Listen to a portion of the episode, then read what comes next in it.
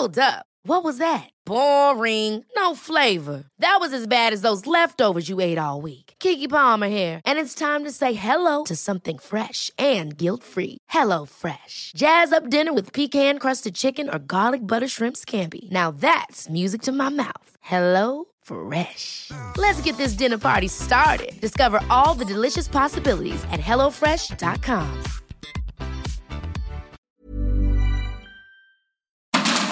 Heraldo Media Group presenta Sergio Sarmiento y Lupita Juárez. Información veraz y oportuna con un toque personal y humano. Por el Heraldo Radio, donde la H suena y ahora también se escucha.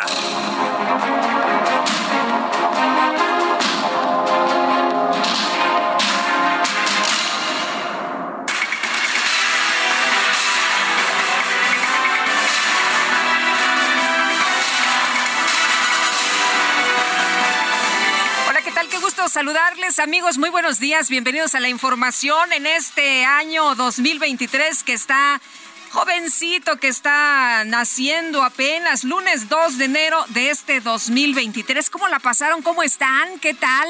Iniciando ya con todo. Bueno, pues a tambor batiente en eh, la cuestión informativa, porque déjeme decirle que hoy, precisamente, el día de hoy, un evento sumamente importante para el país, este día de, pues, eh, 2023, así empezamos. Vamos apenas emprendiendo el vuelo, pero déjeme decirle que este 2 de enero el Pleno de la Suprema Corte de Justicia va a elegir a quién será el nuevo presidente o presidenta que encabezará no solo al máximo tribunal, también al Consejo de la Judicatura Federal. Hay que recordar que pues esta decisión se va a tomar en medio de una gran polémica, ¿no? Por el plagio supuesto de una tesis de la ministra Esquivel que ha señalado este fin de semana que ella es la autora original que ella es la mera mera la que hizo este trabajo y que ella es la víctima en todo caso, que a ella fue a la que le plagiaron su trabajo. Sin embargo, sin embargo, este fin de semana también en una entrevista que dio el, eh, pues de manera exclusiva el señalado como el plagiario, dijo que no, que él es el autor original de esta tesis, de este trabajo. Estaremos atentos, estaremos atentos a las rondas que definan quién será el nuevo presidente de la Suprema Corte de Justicia. Cinco de los once ministros, como usted sabe, pues se postularon para este cargo. Están Norma Piña, Yasmín Esquivel, Alfredo Gutiérrez, Alberto Pérez Dayán y Javier Laines, quienes aspiran pues a encabezar el Poder Judicial para los próximos cuatro años Estaremos atentos a las 11 de la mañana. Empezará, empezará esta sesión. Es, eh, pública. Y bueno, pues eh, vamos a ver, eh, se habla de que en algunas ocasiones en la primera ronda han salido con seis votos y ahí se queda, pero hemos tenido eh, algunos momentos en los que la elección se ha hecho en rondas de hasta 32, ¿eh? Así que bueno, pues ya se podrá usted imaginar cómo se van a poner las cosas. Y le tengo este resumen de lo más importante.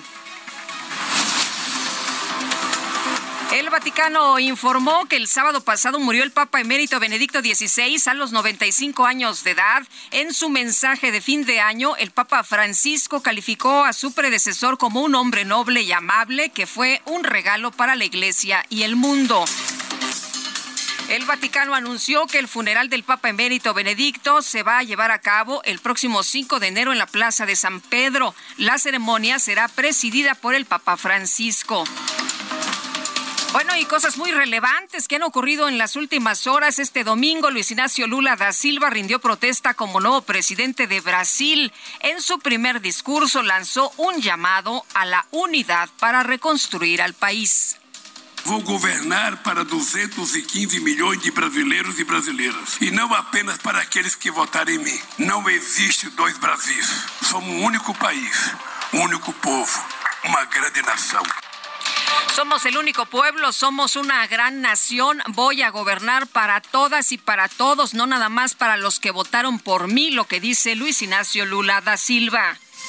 Y Beatriz Gutiérrez, esposa del presidente Andrés Manuel López Obrador, acudió a la toma de posesión de Lula da Silva en representación del gobierno de México.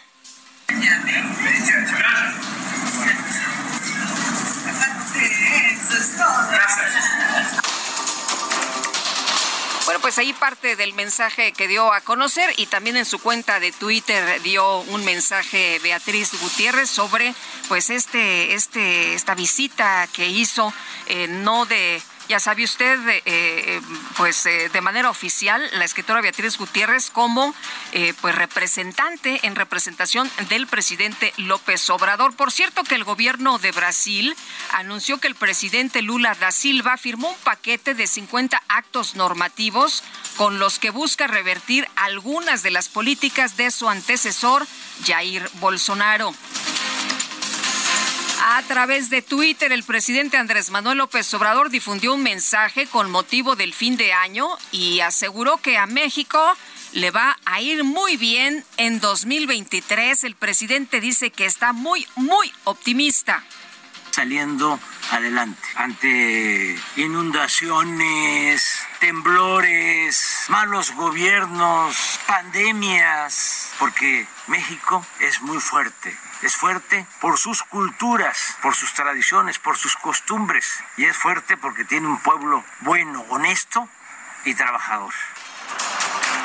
Por su parte, el coordinador de Morena en el Senado, Ricardo Monreal, advirtió que en 2023 habrá desencuentros y también polarización debido a la campaña anticipada al interior de su partido, esto de cara a las elecciones presidenciales del 2024.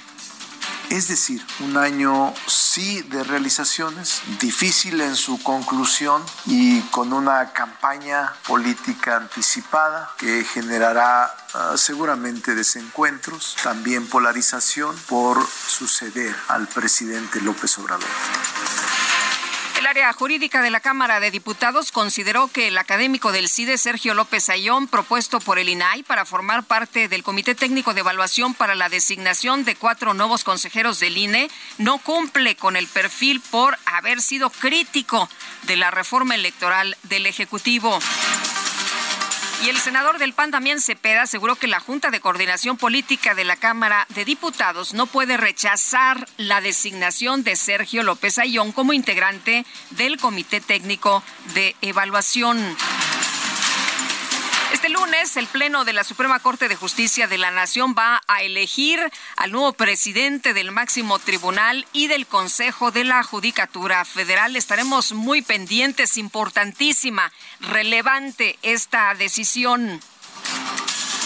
El dirigente nacional del PAN, Marco Cortés, advirtió en un comunicado que la elección del nuevo presidente de la Suprema Corte debe contribuir a fortalecer al organismo, no a debilitarlo.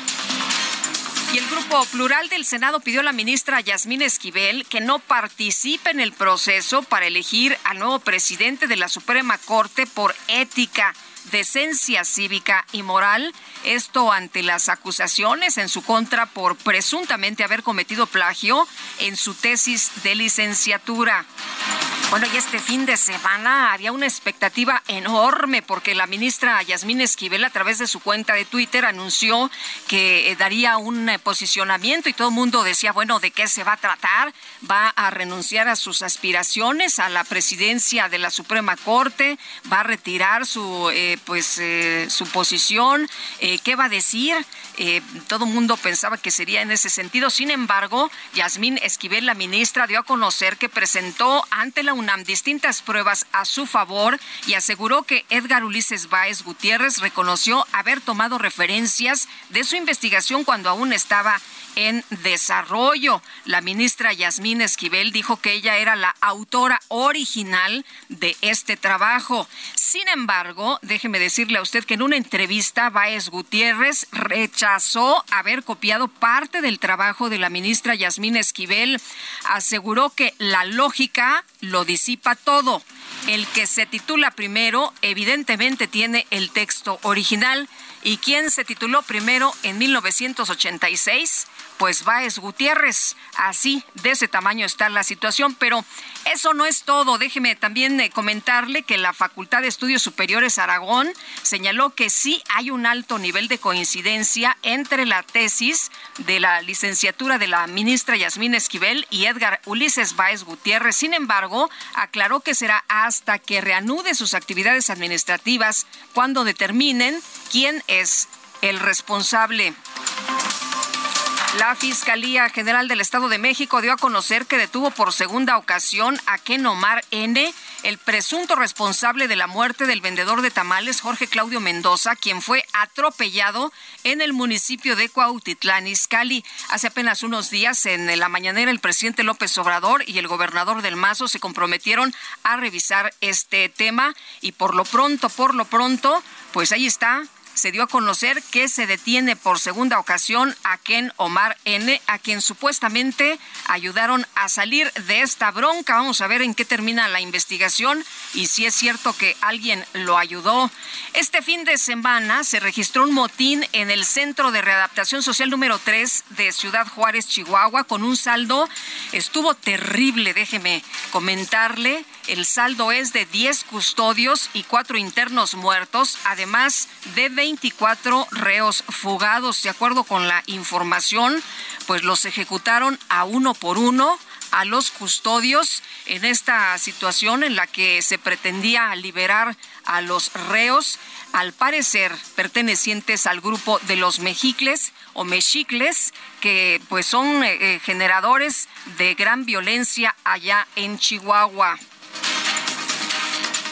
Un grupo de sujetos armados irrumpió en un supermercado en el centro de Reynosa, Tamaulipas, donde golpeó al personal, robó una caja fuerte e incendió la bodega. En Culiacán, Sinaloa, se reportaron disparos al aire en por lo menos 50 colonias y fraccionamientos durante las celebraciones de fin de año. Las autoridades confirmaron la muerte, imagínense qué barbaridad, de un niño de 5 años por una herida de bala. Pues sí, pareciera que todo el mundo tiene armas, ¿no? Imagínese nada más, cualquier loco sale y dispara al aire. El gobernador, de, eh, además en un país donde se supone que no tenemos armas, ¿no? Que está prohibida la aportación de armas. El gobernador de San Luis Potosí, Ricardo Gallardo Cardona, dio a conocer la muerte del presidente municipal de Santa María del Río, Emanuel Gobea Díaz, tras sufrir en un accidente vial, eh, pues eh, este percance el pasado 31 de diciembre. Y la jefa de gobierno de la Ciudad de México, Claudia Sheinbaum, llevó a cabo un recorrido por las obras del proyecto de restauración integral en la Catedral Metropolitana. Esta es la restauración de la Catedral Metropolitana, la Catedral de la Ciudad de México, sitio histórico y estamos o están junto con el gobierno de México, el presidente de la República, apoyando en la restauración de este sitio patrimonial de la ciudad. Y la Comisión Ambiental de la Megalópolis informó que quedó suspendida la fase 1 de la contingencia ambiental declarada en el Valle de México debido a que el viento ayudó a la dispersión de las partículas suspendidas. ¡Qué contaminación!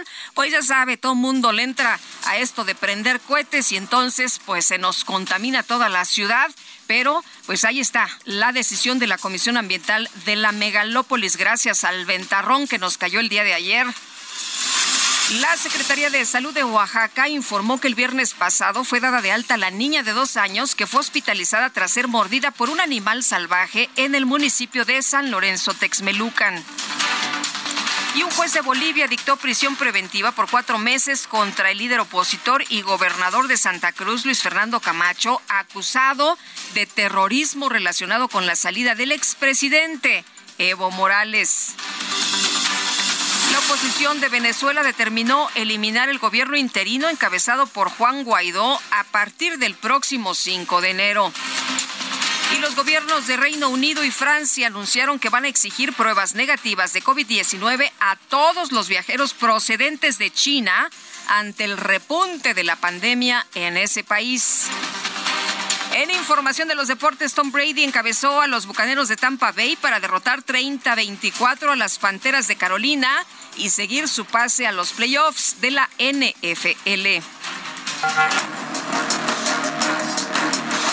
Las destacadas de El Heraldo de México.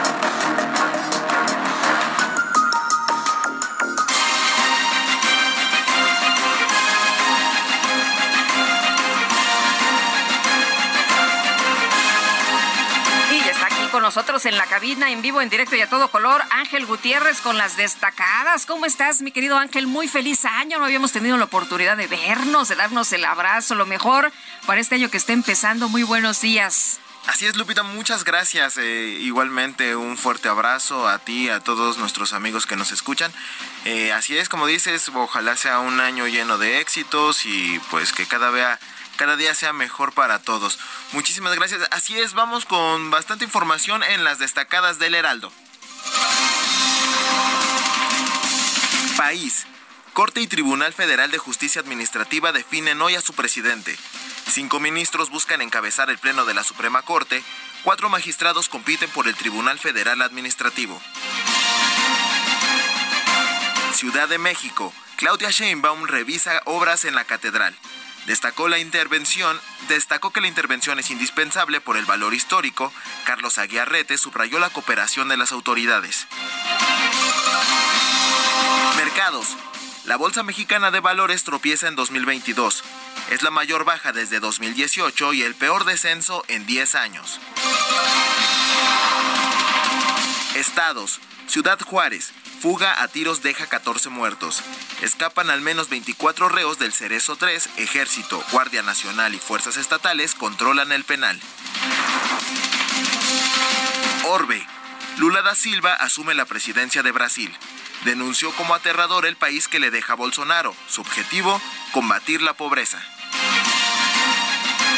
Y finalmente en meta, NFL, los Dolphins desaprovechan la chance de volver a playoffs y ya no dependen de ellos. Lupita, hasta aquí las destacadas del Heraldo. Muchas gracias, Ángel Gutiérrez. Muy buenos días. Y son las 7 ya con 16 minutos.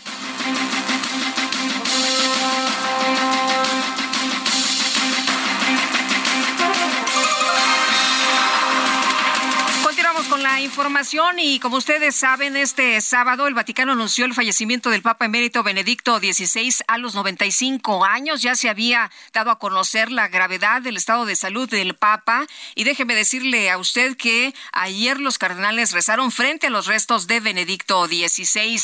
Roberto Blancarte, sociólogo, investigador del Colegio de México, escritor de Los Papas del Tercer Milenio, Continuidades y Rupturas y el sucesor de Juan Pablo II. Roberto Blancarte, qué gusto saludarte en este inicio de año. Lo mejor para ti y que sea muy bueno 2023. Te mando un fuerte abrazo. Gracias, igualmente.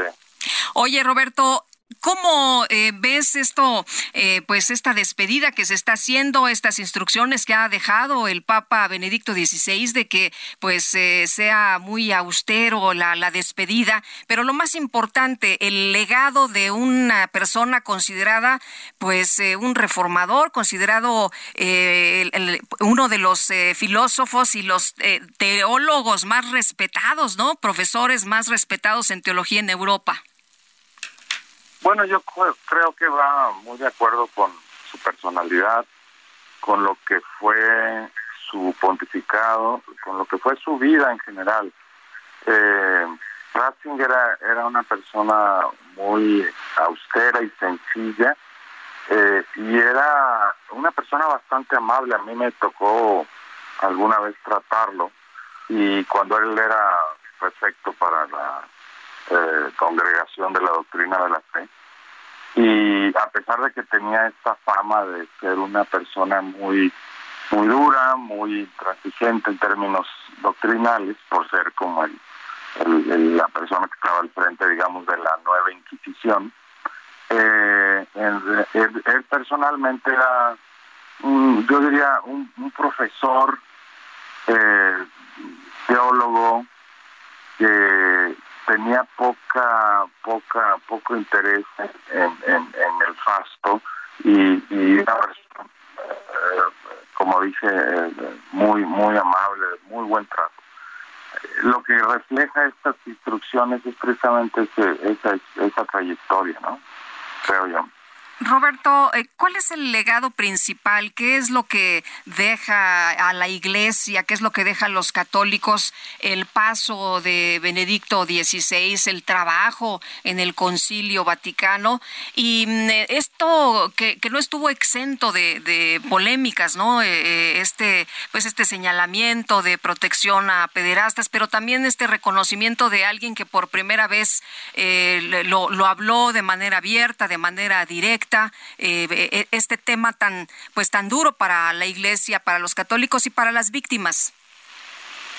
Mira, yo creo que a pesar de todas las, digamos, las discusiones y debates alrededor de, de su papel alrededor de la de la pues, de la pederastia, yo creo que él hay que recordar que él llegó al pontificado a pesar de, que había muchos otros candidatos él llegó allí porque eh, eh, le tocó presidir esta ceremonia de Semana Santa en lugar del Papa Juan Pablo II, que ya estaba muy mal de salud precisamente, y él hizo una homilía, hizo un discurso en donde, en donde habló de la pobredumbre dentro de la iglesia, de la corrupción, que había que, que había que limpiar la iglesia. Eh, precisamente haciendo referencia a toda esta cuestión eh, del escándalo de la pedofilia que ya en 2005 ah, había alcanzado al pontificado de Juan Pablo II de manera muy fuerte. Y, y creo que él se distinguió por ser un pontífice que quiso tomar medidas en el, en el asunto.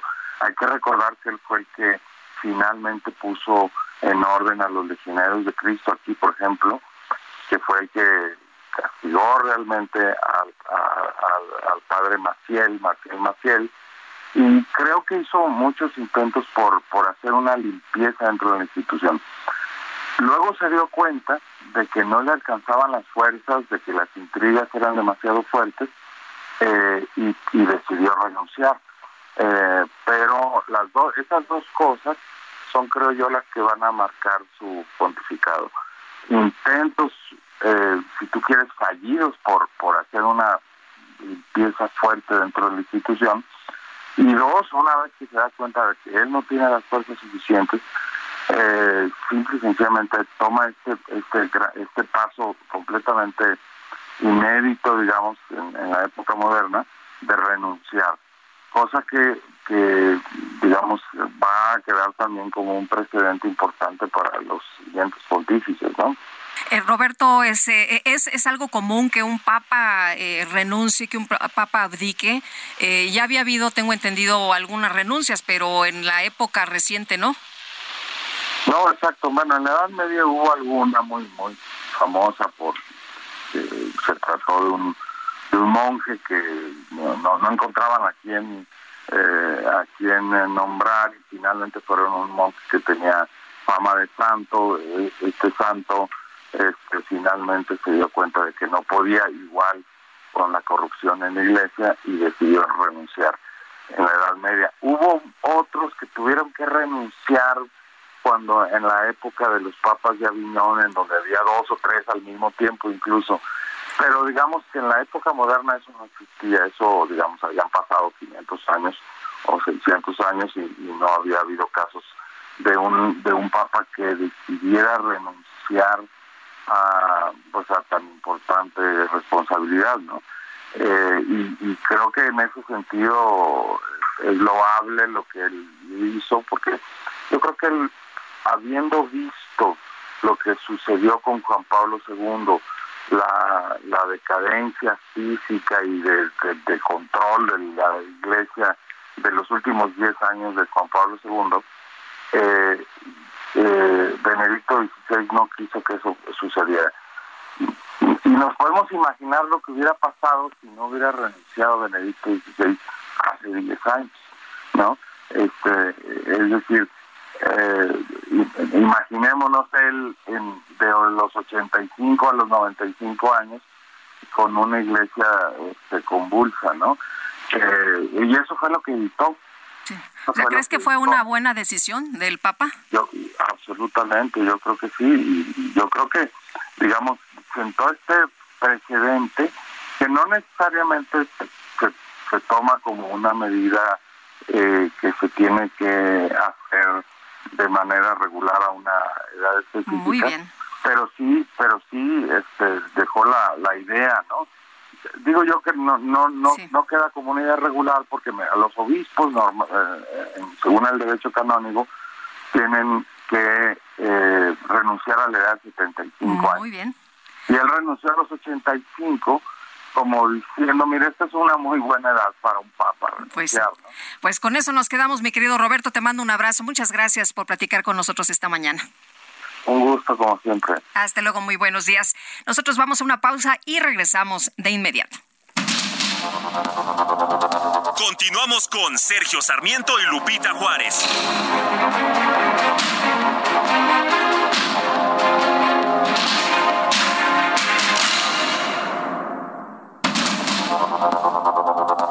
Continuamos con Sergio Sarmiento y Lupita Juárez por el Heraldo Radio.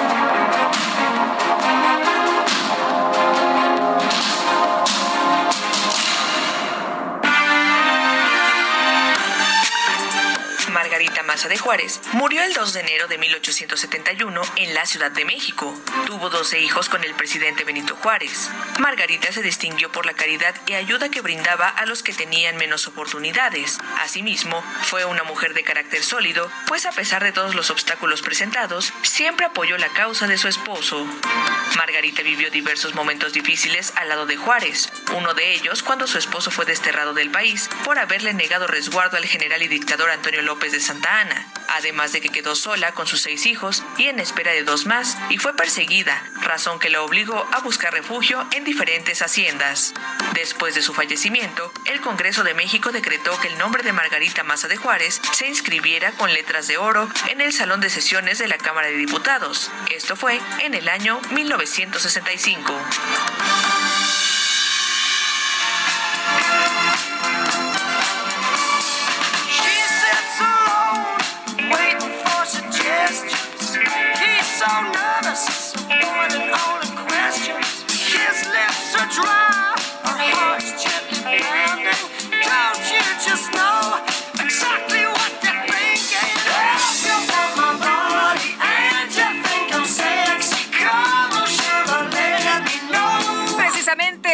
Se llama esto, de I Think I'm Sexy, piensas que soy sexy. Y estamos escuchando con su característica voz rasposita a uno de los grandes, a Rod Stewart, que va a cumplir años el próximo 10 de enero, pero nosotros le adelantamos el pachangón aquí en Sergio Lupita, en el Heraldo.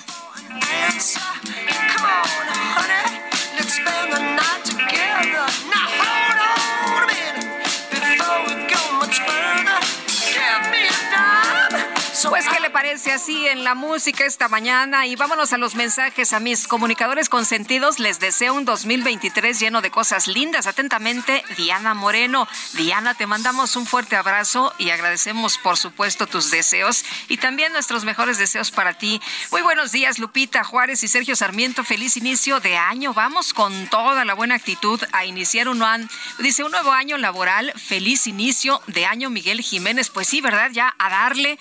Decirle que aquí en la Ciudad de México no se confíe con esto del eh, tránsito esta mañana y ya muy fluidito, ¿eh? Ya mucha gente que se incorporó a la chamba y está pesadito, tómelo en cuenta.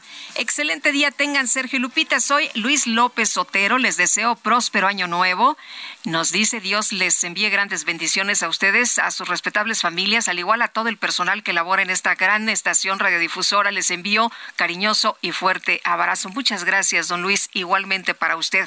Y la Arquidiócesis Primada de México, en el Semanario Católico desde la Fe, indicó que el 2022 estuvo marcado por la violencia en México, pero el 2023 representa una nueva oportunidad para conseguir la paz. Ángel Gutiérrez, adelante con la información. Buenos días, Sergio Lupita. Así es, el 2022 estuvo marcado por la violencia en México, pero el 2023 representa una nueva oportunidad para conseguir la paz. Pidió este domingo la Arquidiócesis Primada de México en su primer editorial del año en el Semanario Católico desde la Fe. En el texto titulado Construyamos Juntos la Paz, también urge al gobierno de Andrés Manuel López Obrador, así como a los gobiernos estatales y municipales, a hacer alianzas con las organizaciones de la sociedad civil para juntos buscar acciones para tratar caminos de diálogo y de paz y regenerar el tejido social del país. 2022 fue otro año marcado por la violencia. De acuerdo con cifras de la Secretaría de Seguridad y Protección Ciudadana Federal, en México cada hora murieron 3.5 personas como consecuencia de actos delictivos.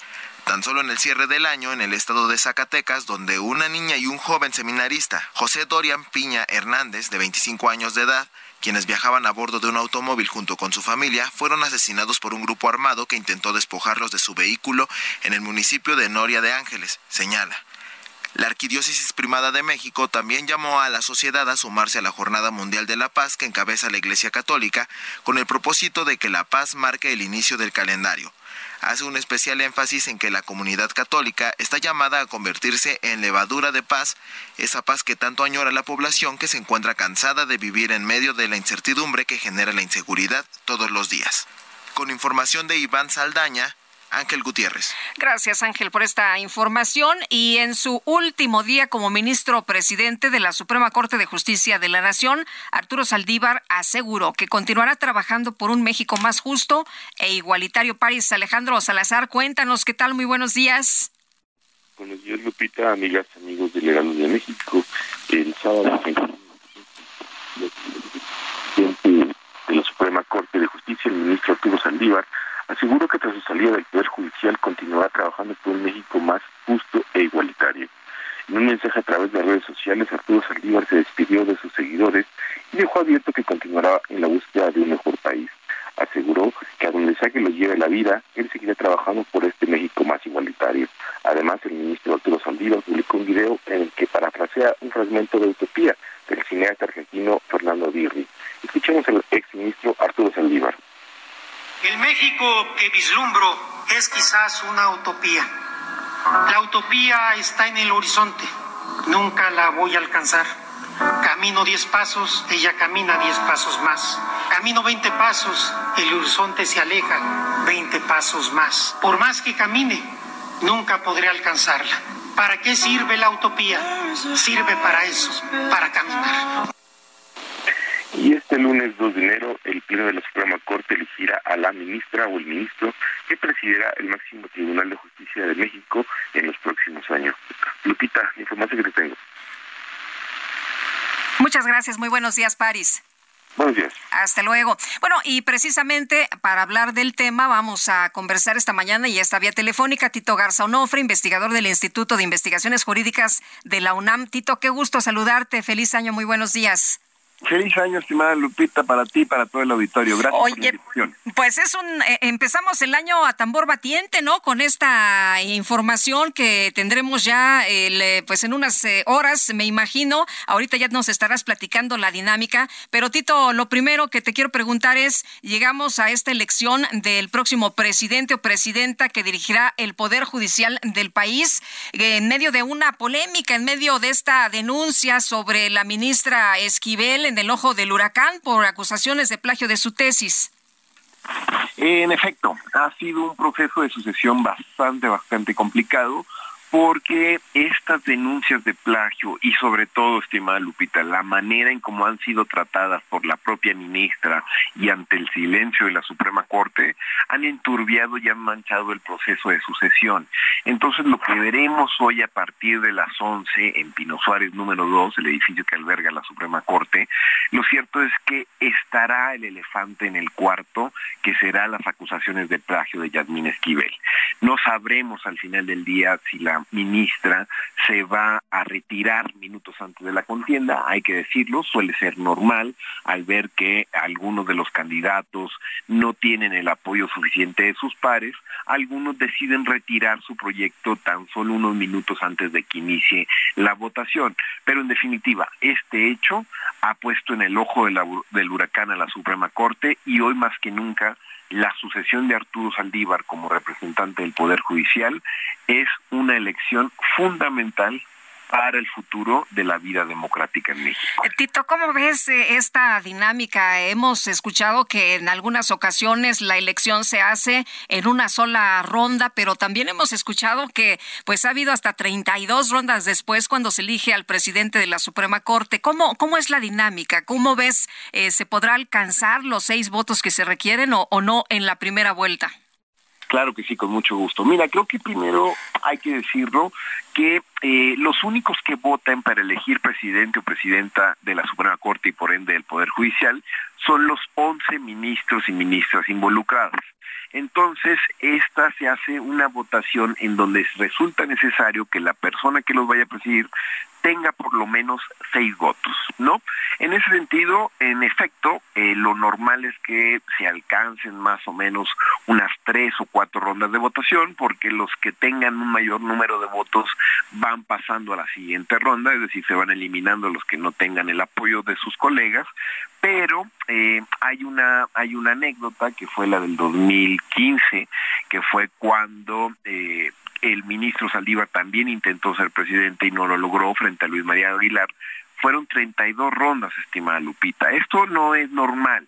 Sin embargo, en aquella ocasión, eh, hay que decirlo, falleció un ministro tan solo meses antes de la votación y por los tiempos ya no se alcanzó a, proponer y en ese sentido estaban empatados eh, los contendientes y ninguno cedía, ninguno cedía hasta que después de 32 rondas uno de los ministros cambió su voto porque, eh, pues bueno, negociaron, llegaron a algún acuerdo, etcétera, etcétera. En ese sentido, el procedimiento no suele ser ni transparente ni democrático. Los ministros anotan el nombre de la persona que quieran eh, apoyar en una papeleta, eh, leen el nombre un ministro escrutador y en ese sentido se destruye automáticamente. Entonces no sabemos por quiénes votan los ministros, solo sabemos que si se alcanza esta mayoría, pues al final del día contó con el respaldo por lo menos de seis, que así es como los marca el reglamento que organiza la elección de los ministros y ministras de la Suprema Corte. Hay que decirlo, la elección eh, dura eh, cuatro años. Quien presida va a tener el mandato durante cuatro años, entonces va a ser importantísimo porque le tocan los, los dos últimos de esta administración federal con López Obrador y los próximos dos años de la nueva o el nuevo presidente de la República tendrá que lidiar con este ministro o ministra que sea elegido el día de hoy a partir de las 11. Eh, Tito, ¿por qué es tan importante que eh, estemos atentos de esta, eh, de esta votación? ¿Por qué es tan importante la autonomía de la Suprema Corte de Justicia? Es una muy buena pregunta, pero lo cierto es que la Suprema Corte, Lupita, cada vez más importa más en nuestra democracia. Al ser quien decide la, eh, tiene la última palabra en muchos de los casos que se están litigando y que involucran el futuro no solamente de la democracia, sino del país. Por poner un ejemplo, la reforma electoral que acaban de aprobarse con muchas inconsistencias por parte de los diputados, pero también proyectos específicos como puede ser la refinería, como puede ser el tren Maya. Este tipo de cuestiones son al final del día el último dique, la última barrera que tenemos para asegurar que en México se respete y se haga cumplir la Constitución.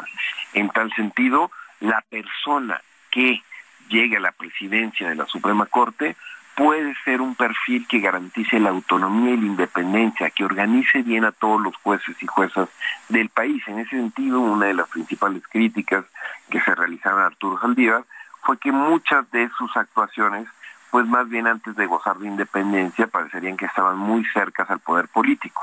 En ese sentido, resulta fundamental que conozcamos quiénes son nuestros jueces, cómo deciden ellos y cuál es el perfil ideológico, la cercanía que tienen con el poder político.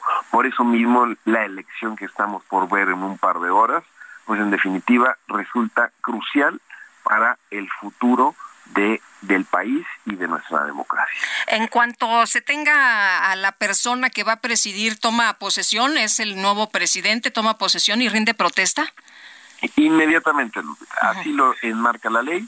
Eh, una vez que, que, la persona involucrada alcance los seis votos, eh, pasa eh, la estafeta Arturo Saldívar a esta nueva persona y desde el día de hoy empieza a tener las funciones. Digo, habrá habrá cambio de oficina, habrá todos estos protocolos y demás, pero según la propia ley, desde que obtiene la mayoría, esa persona es la indicada para ejercer la representación del Poder Judicial en México. ¿Cómo ves a los eh, aspirantes a la presidencia de eh, la Suprema Corte? Está Norma Piña, está Yasmín Esquivel, que no ha retirado su, su eh, propuesta, está Alfredo Gutiérrez, está Alfredo Pérez Dayán y Javier Laines.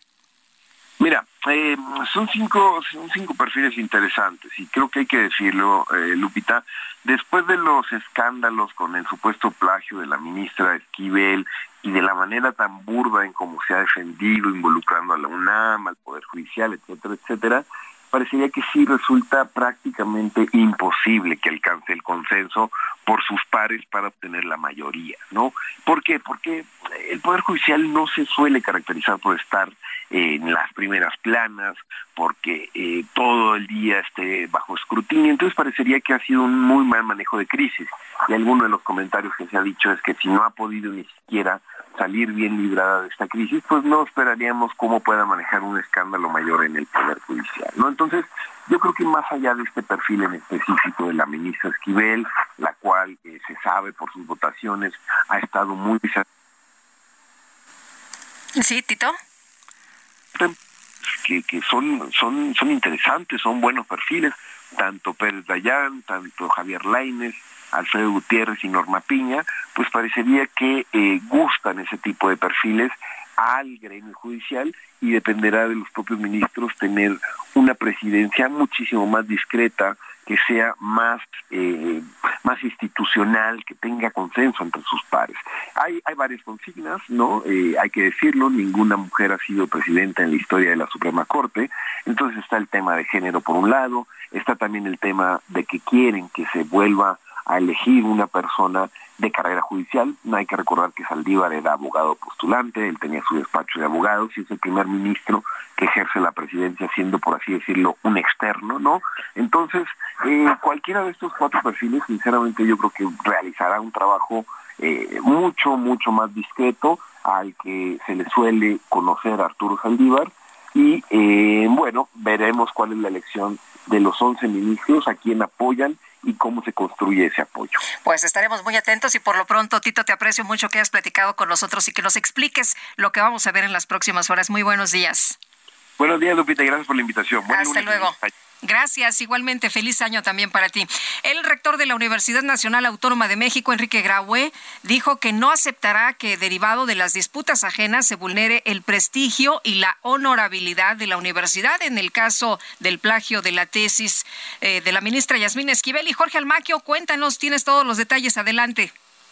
Gracias, Sergio Lupita, amigos. Así es. El rector de la Universidad Nacional Autónoma de México, Enrique Graue, dijo que en el caso del plagio de la tesis profesional de la ministra de la Suprema Corte de Justicia de la Nación, Yasmín Esquivel Moza, no aceptará que derivado de disputas ajenas se vulnere el prestigio y la honorabilidad de la universidad. Dijo que la UNAM llevará a cabo un conjunto de acciones para evitar la repetición de sucesos reprobables como estos. Dichas medidas podrían incluir reformas a la normatividad universitaria y estrategias de prevención utilizando herramientas digitales especializadas para detectar posibles irregularidades. Expuso que la UNAM goza de la confianza de la sociedad mexicana y ello es una de las principales fortalezas por lo que la verdad está en la esencia de la UNAM y constituye un valor fundamental de su actuar y su quehacer. Sobre el caso del plagio apuntó que después del análisis de la documentación hecha por el Comité de Integridad Académica y Científica de la FES Aragón y con base en el alto nivel de coincidencias entre las tesis objeto de revisión, superior al 90%, resulta evidente la existencia de un plagio. Advirtió que hay contradicciones en el tema ya que mientras que en la revisión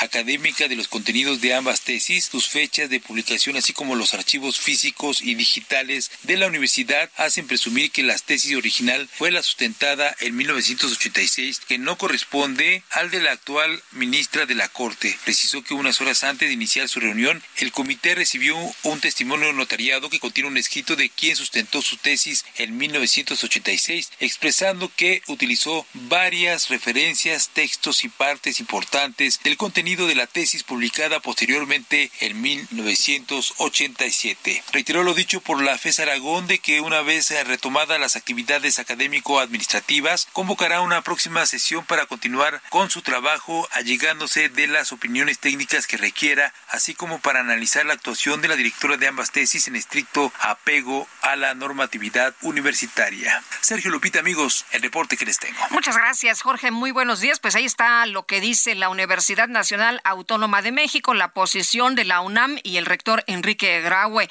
Mientras tanto, el Instituto de Estudios para la Transición Democrática expuso que por esta situación, la ministra Yasmín Esquivel debe renunciar a su espacio en el máximo Tribunal de Justicia del país. ¿Usted qué cree debe renunciar Yasmín Esquivel o no? Vamos con Paris Salazar, que tiene todos los detalles. Hola, Paris.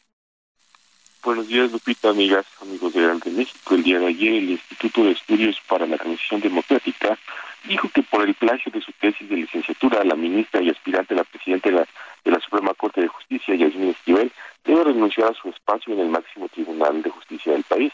En un comunicado, el instituto consideró que Yasmín Esquivel no cubre con el requisito indispensable para estar en la Suprema Corte y que incurrió en la mentira para ocultar el plagio de su tesis. Expuso que es necesario advertir a las y los ministros, así como a la sociedad civil y a la opinión pública, sobre los hechos demostrados por la Universidad Nacional. Recordó que la UNAM evidenció el plagio de la tesis de licenciatura y, dio y no dio por válida la carta notariada que presentó la ministra. Dijo que resulta evidente la existencia de un plagio. La tesis original fue sustentada en 1986 por Edgar Ulises Báez.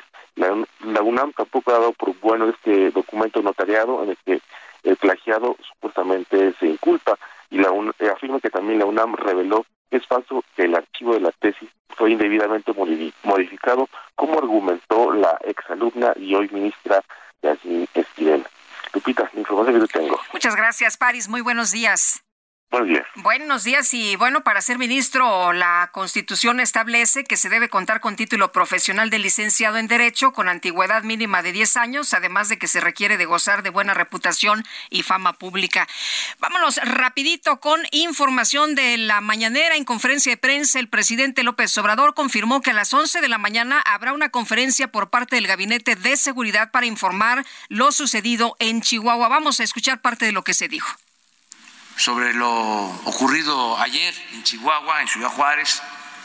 Eh, les adelanto, va a haber una conferencia de prensa a las 11 de la mañana por parte del Gabinete de Seguridad, aquí mismo, para informarles sobre todo lo sucedido.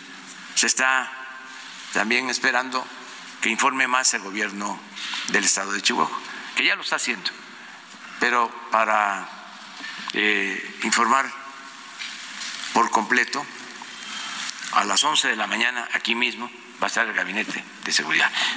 Pues estaremos muy atentos, por supuesto, ahí lo que dice el presidente a las 11 de la mañana, conferencia sobre la fuga de reos en el penal de Chihuahua. Cabe señalar que hay 14 muertos, ¿eh? 14 personas muertas, asesinadas, eh, algunas al interior, algunos de los custodios, otros más en eh, la fuga, pero le tendremos todos los detalles. Estaremos hablando un poquito más adelante del tema y muy atentos a las 11 de la mañana con la información que se dé a conocer. Y desde Palenque, el presidente López Obrador grabó un video en el que envió un mensaje a los mexicanos de fin de año y garantizó que va a ser un buen año el 2023. Fernanda García con toda la información. Adelante, Fer. Así es, Sergio Lupita, frente a la pirámide de Pacal en Palenque, el presidente Andrés Manuel López Obrador grabó este sábado un video en el que envió un mensaje a los mexicanos por el fin del año 2022, en el que garantiza que va a ser un buen año 2023. También resalta que el país seguirá adelante de pandemias, temblores y hasta de malos gobiernos. Destacó que está optimista porque México es muy fuerte por su riqueza cultural, milenaria y personajes excepcionales en la historia del país como Francisco y Madero, Emiliano Zapata, Benito Juárez y Lázaro Cárdenas. En el video de 5 minutos y 49 segundos, el presidente de la República presumió que aún pasaría el último atardecer del año en la zona arqueológica de Palenque, resaltando que los templos como el Pacal fueron construidos mil años antes de la llegada de los españoles.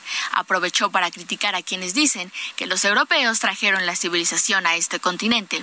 De acuerdo con el presidente López Obrador, a lo largo de su historia, México ha tenido la fortuna de haber contado con dirigentes excepcionales como Madero, luchadores sociales como Zapata y Villa, y a quien llamó el mejor presidente del siglo XX, el general Lázaro Cárdenas del Río. Con información de Iván Saldaña, Fernanda García. Muchas gracias, Fer, por la información. Pues ahí el mensaje con un optimista presidente que dice que 2023 va a estar a todo dar. Pues esperemos que así sea, ¿no? Esperemos que sea un gran año para todos. Armando Mar Castro, el director del diario digital La Nota de Prensa en Sonora, denunció que sufrió un ataque armado y amenazas de muerte por un sujeto ya identificado a través de la página de Facebook de su medio, el cual cuenta con más de 118 mil seguidores, publicó varias fotografías de su vehículo con impactos de bala. Los hechos se registraron este primero de enero por la tarde en las calles del eh, Real de Casares, en la colonia Misión del Real del municipio de Cajeme. El periodista se trasladaba con su hija y un sobrino cuando fueron interceptados por un sujeto quien al grito de voy a matarte atacó el vehículo del lado donde la menor viajaba sin lograr herir a nadie, solo daños materiales. Castro anunció que interpondrá una denuncia sobre el ataque del cual fue objeto. Esto será ante las autoridades ministeriales. Y nosotros queremos escuchar sus saludos, opiniones y también sus comentarios. Mándenos una notita de voz. Quiero escuchar su dulce voz esta mañana a nuestro número de WhatsApp 55 20 10 96 47. Y si es muy timidón, pues escríbanos, escríbanos 55 20 10 96 47. Regresamos.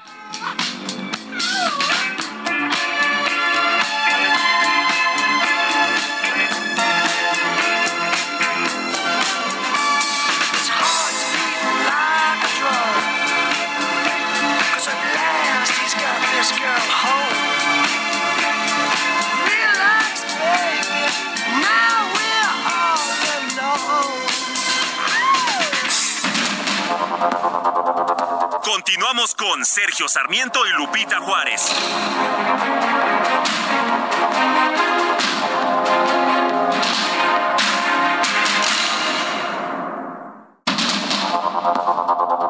Continuamos con Sergio Sarmiento y Lupita Juárez por el Heraldo Radio.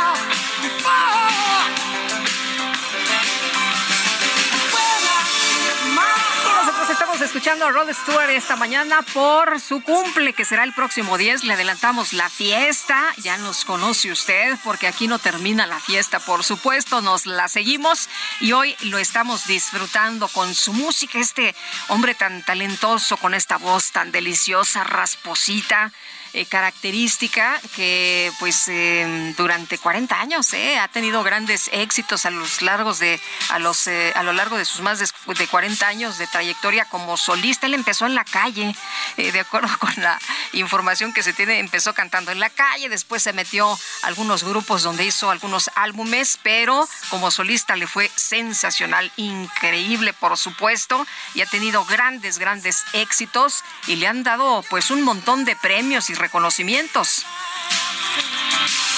Por cierto, ha sido incluido dos veces en el Salón de la Fama del Rock. Situation ain't all about you. Y nosotros empezamos este 2023 con el pie derecho gracias a que usted nos sintoniza, que usted nos escucha y también porque le estamos dando la bienvenida a nuestros amigos del 96.9 FM en eh, Yucatán. Le estamos dando la bienvenida a nuestros amigos que nos estarán sintonizando a partir de este 2023, a todos nuestros cuates del Heraldo Radio Yucatán en el 96.9 de FM. Un abrazo grande para todos ustedes, nuestros mejores deseos. Y vamos rápidamente con más información, información importante porque ya le decía a usted que este 2023 empieza con información, información. Y bueno, pues eh, la Fiscalía General del Estado de México dio a conocer que detuvo por segunda ocasión a Ken Omar N., el presunto responsable de la muerte del vendedor de tamales, Jorge Claudio Mendoza, quien fue atropellado en el municipio de Cuautitlán, Izcalli. Jorge Raciel Claudio, hijo de Jorge Claudio, a quien tenemos en la línea telefónica. Te agradezco que tomes la llamada, Jorge. Muy buenos días. Hola, muy buenos días. Oye, el eh, presidente Andrés Manuel López Obrador y el gobernador del Estado de México, Alfredo del Mazo, se comprometieron a que darían atención a este caso, a que darían atención y seguimiento. Y bueno, pues ya la fiscalía detuvo por segunda ocasión a este sujeto que atropelló a tu padre. Eh, Jorge, ¿qué fue lo que les dijeron las autoridades y cómo les dieron a conocer esta información? Eh, bueno, este, se, nos, se nos comunicó por vía telefónica que el día de antier, este, este sujeto había sido detenido nuevamente y ya está puesto a disposición para que el día, el día de ayer se realizó el primer juicio y, y por esas mismas razones este, se nos notificó antes. Eh, Jorge, ustedes lo que pedían es que hubiera justicia porque esta persona, eh, pues, eh, consideraban ustedes que no había sido justo que, pues, nada más estuviera unas horas después de atropellar y quitarle la vida a tu padre. sí, efectivamente, lo que exigíamos era justicia porque si bien hubo un mal actuar del MP, pues el día de ayer se se dio a entender que se va a intentar enderezar ese camino y corregir esos errores. Ahora, ¿cómo ven ustedes la detención de Ken Omar? Eh, para ser sinceros, eh, la vemos bien, para que así pueda llevar su, este, su, su juicio en prisión preventiva y posteriormente, pues no, este, pues no haya como esas eh, afectaciones en un futuro de que intente escapar o, y afecte de esta manera el juicio. Se hablaba de que lo ayudaron, ¿no? De que tenía amigos que, que lo ayudaron para que librara la cárcel. Este, pues, evidentemente hubo influencias aquí. Eh, desconozco el nombre de quién habrá sido. Supongo que eso está en investigación en estos momentos. Pero sí, de que hubo este una ayuda por ahí si eh, estamos conscientes de, esa posibilidad. ¿Qué dice tu mamá? ¿Qué dice tu familia? Eh, realmente em, mi mamá y yo no hemos tenido tiempo como de desahogarnos por completo porque pues toda esta semana hemos estado de aquí para allá este, viendo eh, reuniones como la reunión que tuvimos en Toluca sí. Entonces sí, eh, actual, bueno, mi mamá, ahorita que estamos un poco más este, tranquilos, sí le ha afectado más. Entonces, eh, precisamente por eso me tengo que mantener firme para poder este llevar bien este proceso yo y, tomar las decisiones que sean necesarias para pues, para obtener esta justicia. ¿Descansan ustedes con la reaprensión de, de Ken Omar? Eh, nos sentimos un poco más tranquilos, pero solo un poco, no, no del todo, porque ya eh, obtendremos tranquilidad ya al final del juicio y, y ver realmente si se aplicó la justicia eh, correctamente. Muy bien, pues Jorge, como siempre aprecio mucho que me puedas tomar la llamada. Te mando un fuerte abrazo y estaremos dando seguimiento, por supuesto. Muchísimas gracias y muy buenos días. Buenos días, gracias. Hasta luego. Bueno, y en conferencia de prensa, la secretaria del Bienestar, Adiana Montiel, explicó el calendario de dispersión de fondos a las personas adultas mayores. Sin información importante para muchas personas que reciben los apoyos del gobierno. Vamos a escuchar. Como ya comentaba el señor presidente, eh, cada vez son más adultos mayores. Simplemente en este mes de enero vamos a agregar a medio millón de adultos mayores a esta pensión y organizamos la dispersión eh, en distintos días. Lo explico. Quienes eh, inicie su apellido, su primer apellido con la letra A, B y C, van a recibir su dispersión, su pago, eh, su depósito en su tarjeta el miércoles 4 quienes inicien su apellido con la letra D, E, F, G y H el jueves 5. Quienes inicien su apellido con la letra I, J, K, L y M el viernes 6. Para quienes su apellido inicia con la letra N, Ñ, O, P, Q y R el lunes 9. Y para quienes inicia su apellido con la letra S, T, U, B, W, X, Y y Z el martes 10. Esto aplica para todas eh, las instituciones bancarias, es decir, la pensión se va a dispersar de esta manera para prestarles una mejor atención. Hemos tenido saturación en las sucursales en el momento de la dispersión porque lo realizábamos en un solo día. Ahora lo vamos a hacer en, cinco días para que las personas tengan mejor atención y los bancos estén preparados también eh, con los recursos necesarios.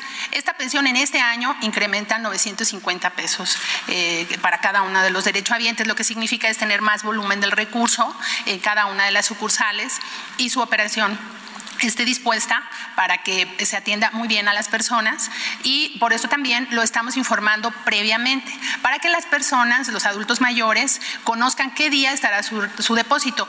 Si alguien de la letra eh, J llega el miércoles, no va a estar su dispersión. Se va a realizar conforme a la letra. Esto es muy importante, no acudir antes del bueno, pues ya escuchó usted cómo se va a estar dando el recurso, cómo eh, dicen ellos, se va a dispersar el recurso para personas adultas mayores. Bueno, y vámonos, vámonos con otros temas, vamos al tiempo, al clima, cómo nos va a tratar en las próximas horas, vamos a escuchar. El pronóstico del tiempo con Sergio Sarmiento y Lupita Juárez.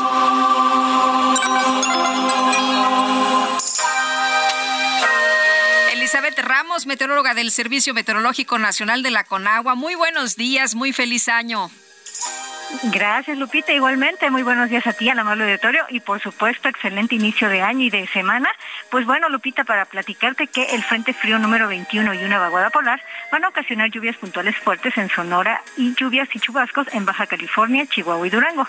Además, se prevé la posible caída de nieve o agua nieve en las zonas serranas de estas entidades. Mientras tanto, se prevén rachas de viento fuertes a muy fuertes y ambiente matutino muy frío en los estados del noroeste y norte del territorio nacional.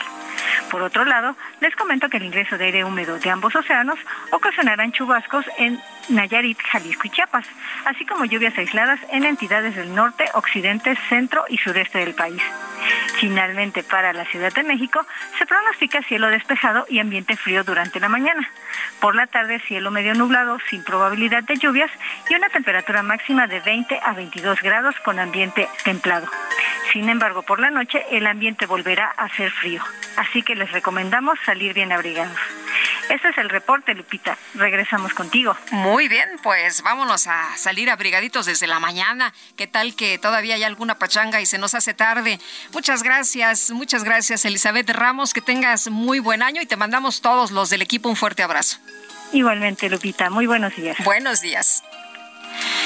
Bueno, y ya son las 8 con 11 minutos. La Comisión Ambiental de la Megalópolis informó que ayer la atmósfera de la zona metropolitana del Valle de México permitió la dispersión de partículas suspendidas, por lo que la contingencia ambiental se suspendió. Cintia Stettin, y cómo no íbamos a tener estas condiciones y todo el mundo tronó cohetes con motivo del fin de año. ¿Cómo estás? Buenos días. Muchas felicidades. Muchas felicidades, Lupita, sí, al auditorio. Muy buenos días. Pues así como comentas, eh, pues se vivió la primera contingencia del año alrededor de las 11 de la mañana. La Comisión Ambiental de la Megalópolis pues dijo que se registró un valor eh, de 103.6 microgramos por metro cúbico de partículas PM2.5. Esto en la estación Santiago Azahualtepec, en la alcaldía Iztapalapa, por lo tanto, pues decretó contingencia ambiental solo en la zona sureste, pues de la zona del Valle de México, que esto significa que hubo contingencia en las alcaldías de Iztapalapa, Milpalta, Tláhuac, Xochimilco y algunos municipios del Estado de México como son Amecameca, Atláhuac, Ayapango, Chalco, Ozumba, Temamantla, eh, Tenalco del Aire, Tepetlixpa, Solidaridad y entre otros. Comentarte que después de un reporte alrededor de las cuatro de la tarde, pues la CAME volvió a informar que se suspendía. Esto debido a las condiciones meteorológicas y es que esto permitió que se disiparan las partículas contaminantes que eh, pues de que, por las que se decretó esta contingencia ambiental se fue derivado de que eh, la noche del 31 la madrugada del primero pues eh, hubo pirotecnia en diferentes zonas de la capital así como del Estado de México además de que hubo quema de fogatas es la información que tenemos hasta el momento Lupita Cintia muchas gracias muy buenos días Buenos días, seguimos pendientes. Seguimos muy atentos, por supuesto, la libramos, ¿eh? y eso por el ventarrón que se sintió ayer por la tarde, si no, tendríamos otra historia. Son las ocho ya con trece minutos. El Químico Guerra, con Sergio Sarmiento y Lupita Juárez. Químico Guerra, ¿cómo te va? Muy buenos días. Iniciando un año que promete ser maravilloso, Lupita, vamos a proponérnoslo y seguramente va a haber oportunidades extraordinarias. Yo sé que son tiempos complejos, pero los tiempos complejos siempre traen consigo oportunidades, nuevas visiones, cómo vamos a eh, resolver problemas y conflictos. Fíjate que una idea interesante, más que idea, ha sido ya prácticamente una noticia que se dio a principios de la semana pasada por esta empresa Nokia, que en un momento fue líder, te acordarás, de los teléfonos móviles y que debido precisamente a la velocidad con la que está desarrollándose la tecnología y que Nokia no pudo adaptarse a estos cambios, pues perdió el liderazgo que tenía en esta cuestión de los teléfonos celulares. Pues Nokia acaba de declarar que para 2030, o sea, prácticamente dentro de seis años y once meses, van a desaparecer los teléfonos celulares y van a ser eh, suplantados por el metaverso, tecnología con el metaverso. ¿Qué significa este metaverso? Pues la plataforma de realidad virtual en donde eh, se pueden hacer, como te platicaba yo la semana pasada, con inteligencia artificial, crear eh, nuevas formas artísticas, etcétera. Bueno, pues parece ser que la nueva tecnología son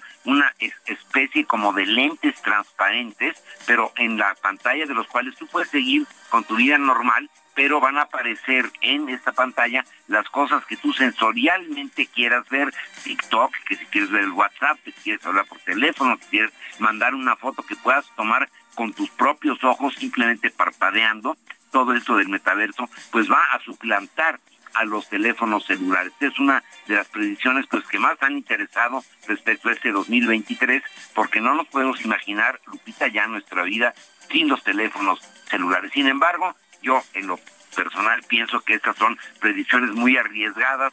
Es cierto que los teléfonos celulares son caros, porque una de las propuestas de Nokia es que a través del metaverso van a ser mucho más baratos y mucho más poderosos que actualmente, pero hay que vencer todavía muchísimos obstáculos desde el punto de vista tecnológico, desde el punto de vista del acceso a tecnología superior en cuestión de inteligencia artificial, la combinación en las plataformas, ¿verdad? Que eh, pueden dar como resultado estos lentes, son unos lentes transparentes, digamos, que sustituirían a los teléfonos celulares, haciéndolo esto pues más ergonómico, más transportable, que no se te caigan tan fácil, que no se te pierdan tan fácil, ¿no? Oye, suena, suena como pues como algo que pudiéramos haber visto en alguna película de ciencia ficción, pero la verdad es que pues eh, ha evolucionado rapidísimo, ¿no? Esto de la tecnología hemos ido avanzando muy, muy rápido definitivamente y por eso os digo, este año va a ser un año de grandes, grandes avances porque se han sentado las bases en los últimos dos, tres años de, eh, digamos, brincos cuánticos muy importantes. He comentado la cuestión en la genética, en la epigenética, la cuestión médica, la cuestión espacial y esta cuestión de las telecomunicaciones. Oye, Químico Guerra, yo no sé si a ti te tocó, seguramente sí, pero escribir con papel carbón, papel revolución y máquina. Y con, eh, usábamos papel secante para secar la tinta, ¿te acuerdas? bueno, no? eso no te acuerdas, pero yo me acuerdo en, la primaria usábamos un papel secante para secar la tinta que mientras íbamos escribiendo, papel calca, como dices. Eh, bueno, cuando yo empecé a usar una máquina de escribir tenía nueve años y era, uff, olvídate, como haber descubierto... Era la máxima tecnología. Exactamente. Pero bueno, así es el ser humano y eso nos debe dar mucha Pues increíble, la verdad. Exactamente, Lupita. Pues que tengamos un año excelente. Igualmente. Aquí en Heraldo te mando todo mi cariño y todos este, los mejores deseos para este año. Igual para ti un fuerte abrazo, muchas gracias. Y vámonos ahora con Jorge Ramos, periodista de La Silla Rota.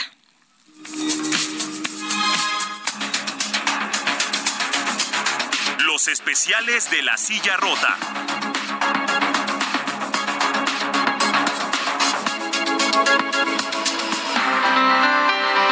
Jorge Ramos, ¿cómo te va? Muy buenos días, muchas felicidades, muy buen 2023.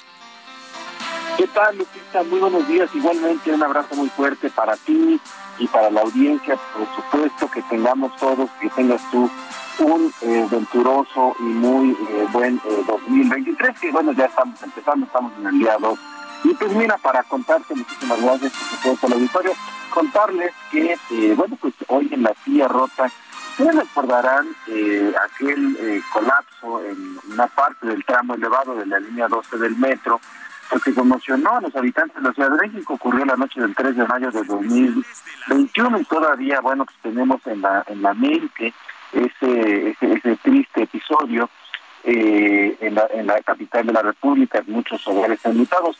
Pero fíjense, Lupita Auditorio, que eh, en lo que va de esta administración se han pues prácticamente duplicado los accidentes en el metro de la Ciudad de México.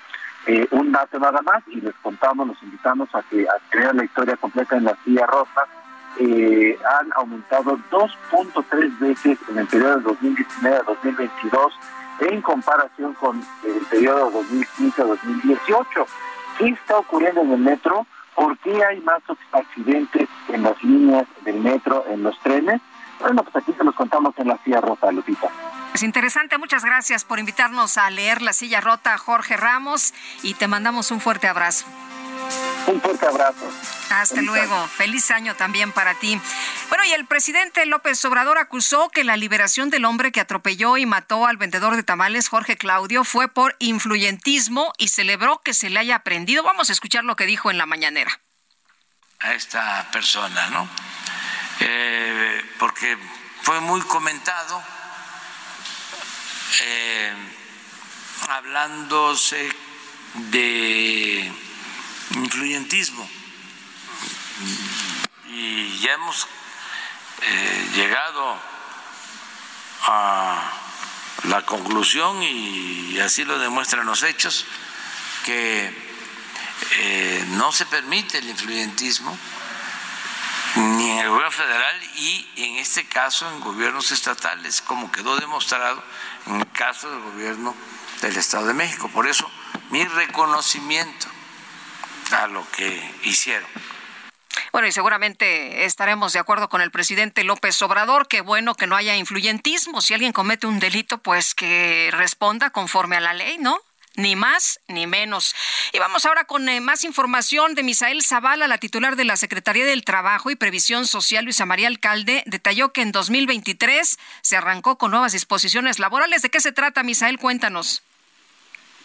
Buenos días, Lupita. Buenos días al auditorio. Efectivamente, Lupita, pues el 2023 arrancó con nuevas condiciones laborales, disposiciones que beneficiarán a los trabajadores del país.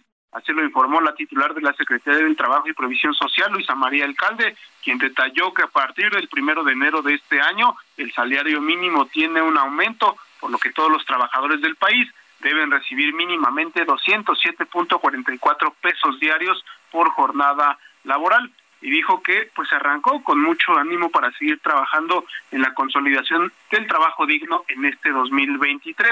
También destacó que a partir del primero de enero entró en vigor eh, la ley de vacaciones dignas y todos los que hayan laborado al menos un año en el mismo centro de trabajo tienen derecho a 12 días de vacaciones y no a seis como anteriormente se registraba. Y es que el Congreso pues avaló esta reforma, Lupita, a finales de año, una reforma histórica para aumentar al doble los días de vacaciones para los trabajadores al pasar de 6 a 12 días continuos a partir del primer año laborado. Las vacaciones también aumentarán en dos días laborales hasta llegar a 20 por cada año subsecuente de servicios. A partir del sexto año, Lupita, el periodo de vacaciones aumentará en dos días por cada cinco de servicios. En este sentido, pues dijo Luisa María Alcalde que sea un año de muchas alegrías, mucha solidaridad y muchos consensos en favor de los trabajadores del país. Lupita, hasta aquí la información. Muchas gracias. Muy buenos días, Misael. Un fuerte abrazo. Buenos días. Gracias. Y vamos ahora con Jorge Almaquio. En la Cámara de Diputados, el Partido Verde presentó una iniciativa para reformar el artículo 55 de la Constitución Política. ¿Sabe usted qué quieren? Pues que a partir de los 18 años desde el día de la elección, cumplidos desde el día de la elección, puedan ser legisladores. ¿Cómo la ve? Que sean más eh, jovencitos eh, los que puedan eh, aspirar a estos cargos. Jorge, cuéntanos, buenos días. Efectivamente, Sergio Lupita, amigos, el Partido Verde en la Cámara de Diputados presentará una iniciativa para reformar el artículo 55 de la Constitución Política que permita que a partir de los 18 años cumplidos desde el día de la elección puedan ser legisladores. La propuesta hecha por Rocío Corona Nakamura tiene la finalidad de promover la participación de las y los jóvenes en el quehacer legislativo. El documento se envió ya a las Comisiones Unidas de Reforma Política Electoral de Puntos Constitucionales y de Gobernación y Población. La diputada considera que la edad actual para poder acceder a una diputación federal deja al margen y excluye del disfrute del derecho de ser votado a nuestra población de entre 18 y 20 años de edad. Esto representa, según cifras oficiales, al menos el 4.13% de nuestro padrón electoral, es decir, aproximadamente 3.603.040 jóvenes. Con esta adecuación normativa se busca eliminar cualquier acto discriminatorio en contra de las y los jóvenes al permitir permitirles el derecho de ser votados y abonar en el proceso de profesionalización que requieren los actores políticos del país. Con la reforma, todos los congresos locales se verían en la necesidad de armonizar sus ordenamientos con lo establecido en nuestra Constitución y crecerían las posibilidades de que se redujera también la edad para acceder al cargo de diputados o diputados locales. Sergio Lupita, amigos, el reporte que les tengo. Gracias. Igualmente, Jorge, muy buenos días también para ti. Nosotros tenemos que hacer una pausa, pero regresamos. Quiero recordar nuestro número de WhatsApp 552010 9647. Regresamos.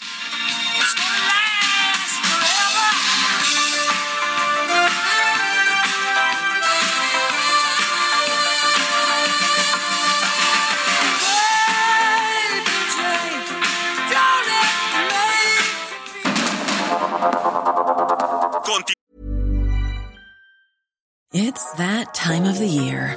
Your vacation is coming up. You can already hear the beach waves, feel the warm breeze, relax, and think about work. You really, really want it all to work out while you're away. Monday.com gives you and the team that peace of mind. When all work is on one platform and everyone's in sync, things just flow wherever you are. Tap the banner to go to Monday.com.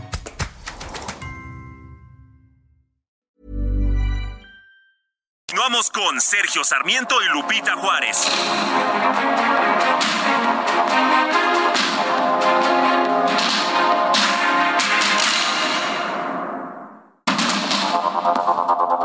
Continuamos con Sergio Sarmiento y Lupita Juárez por el Heraldo Radio.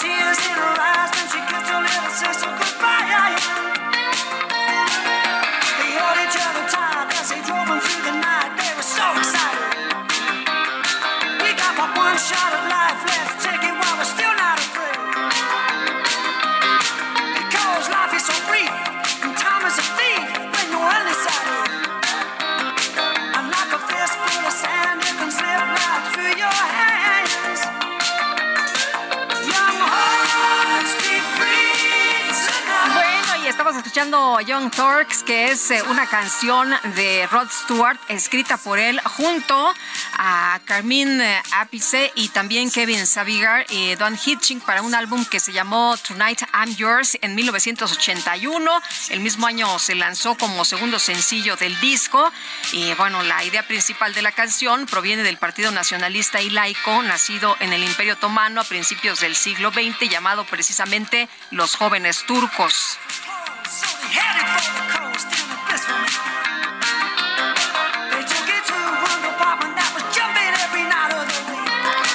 Escuchando a Rod Stewart porque va a cumplir años el próximo 10 de enero y aquí le adelantamos la fiesta.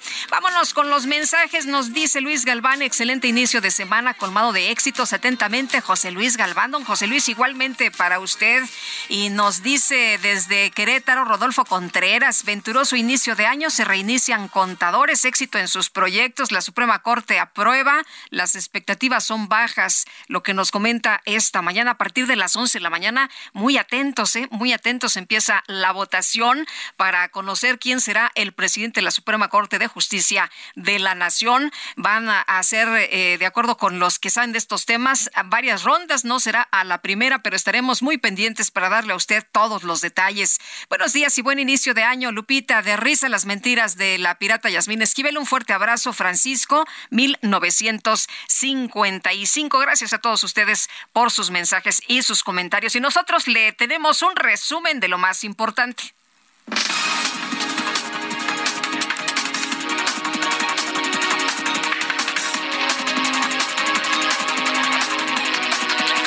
Ya son las 8 de la mañana con 33 minutos. ¿Qué tal se nos está yendo ese 2023 de bolón también, verdad? Bueno, le pongo al tanto esta mañana el presidente Andrés Manuel López Obrador envió un mensaje con motivo del año nuevo. Deseo que todos los mexicanos tengan un 2023 con felicidad y salud.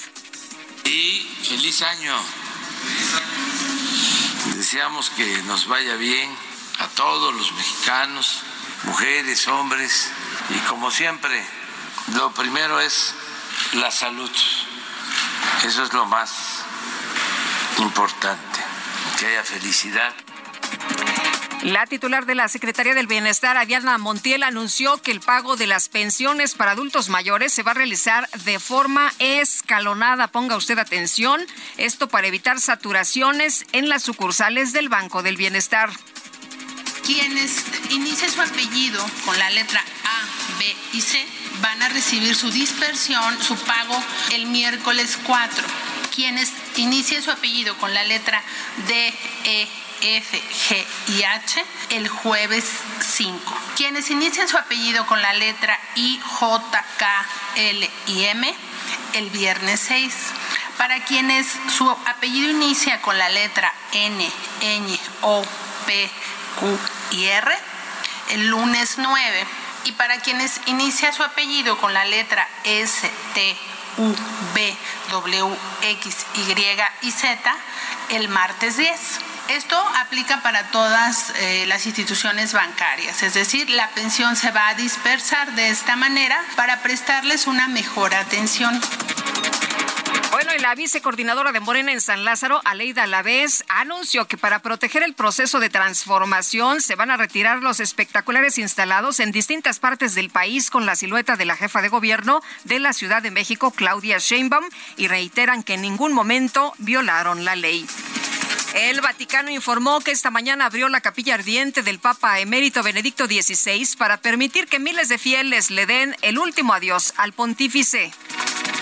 El gobierno de Canadá anunció que a partir del 5 de enero va a exigir a los viajeros procedentes de China que presenten una prueba negativa de COVID-19. El presidente de Colombia, Gustavo Petro, informó que alcanzó un acuerdo con el Ejército de Liberación Nacional para establecer un cese al fuego por seis meses. Yo soy mexicano, suerte mía. Que por todas partes se me reconozca por mi valentía.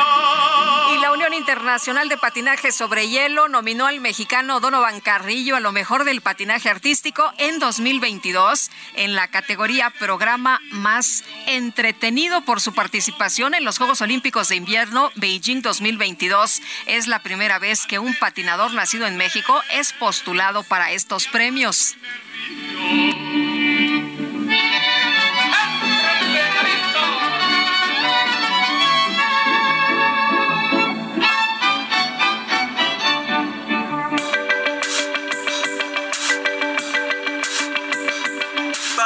Lupita Juárez, tu opinión es importante. Síguela en arroba Lupita Juárez H.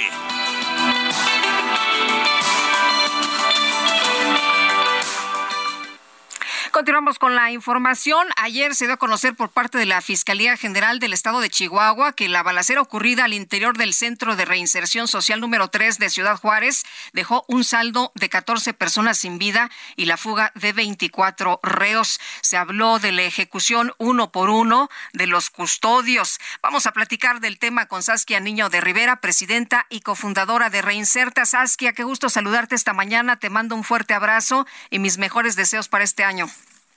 Mi querida Lupita, igualmente siempre mis mejores deseos y pues lamentando que ahora sí iniciamos el año con, con estas noticias. Yo te agradezco mucho que eh, tanto tú como Sergio abran eh, este tipo de, de temas con sus micrófonos porque a veces estamos ya acostumbradas, ¿no? A escuchar ejecución, toma de rehén, este, ahorita decías balacera dentro de un centro penitenciario. Bueno, lo decimos con tanta facilidad sin realmente darle el peso que meritan que 27 personas se hayan fugado, ya cifra oficial, después de haber hecho el famoso pase de lista tras el motín, que es cuando realmente se dan cuenta cuántas personas eh, se fugaron, y 14 personas asesinadas, 10. Sí, una barbaridad, ¿no? Y además las circunstancias en eh, cómo murieron, eh, me imagino que debe haber sido terrible que estaban los custodios ahí formados y que los iban asesinando uno por uno y amagados, los encontraron eh, amagados, Lupita, y aquí hay que analizar, los tuvieron de rehenes los internos durante mucho tiempo para que pudieran ir haciendo esta salida.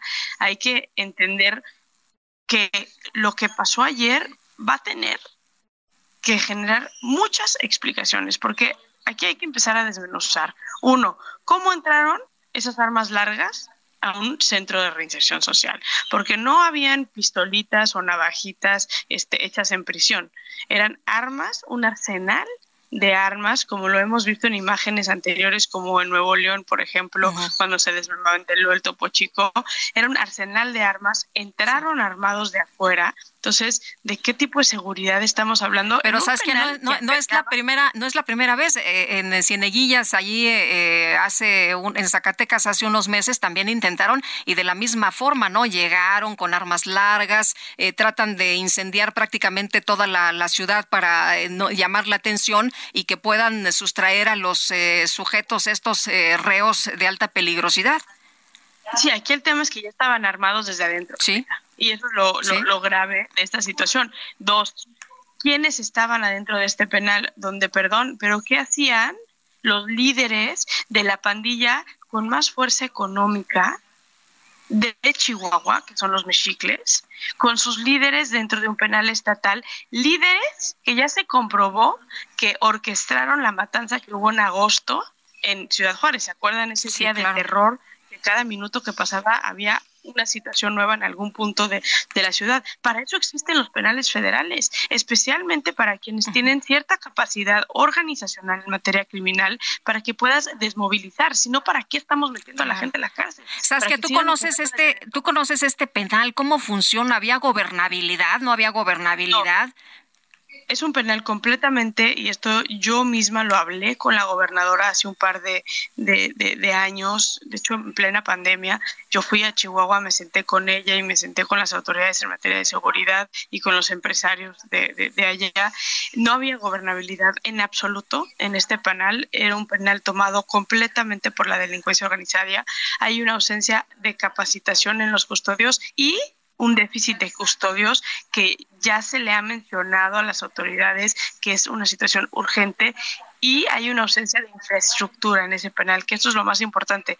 El Cerezo número 3, Lupita, es un penal completamente eh, que no, no funciona, pues ya no hay manera de, restituir ese, ese penal. Y a veces dicen, bueno, es que le echamos pintura, e hicimos este tipo de cosas, no sirve, ese penal ya lo tienen que demoler, porque en México los penales desafortunadamente tienen tantos años de descuido que remodelarlos cuesta más que generar un, un penal nuevo. Y aquí estoy hablando de una ciudad fronteriza que no puede tener un penal que se está cayendo en pedazos.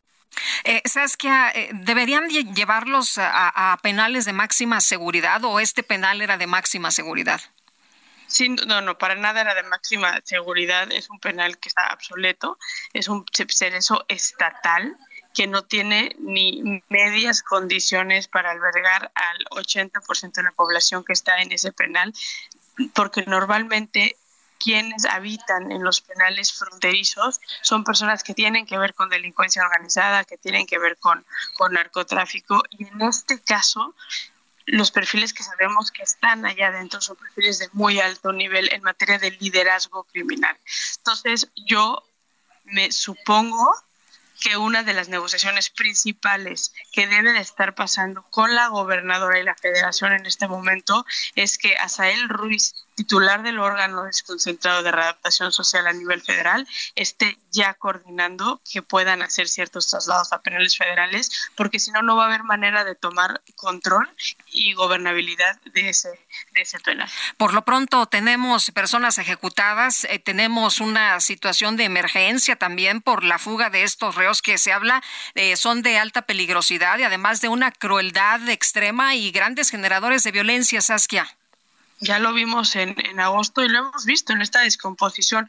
Yo de verdad, Lupita, no entiendo por qué a los políticos les da tanto miedo tomar el tema penitenciario. Chihuahua fue, ustedes lo saben, el 12 en el 2012, Chihuahua tomó control absoluto de los penales y disminuyeron los delitos de alto impacto hasta en un 64%. Las consecuencias de tener penales que funcionen y que estén gobernados por las autoridades correspondientes es un efecto directo en la sociedad.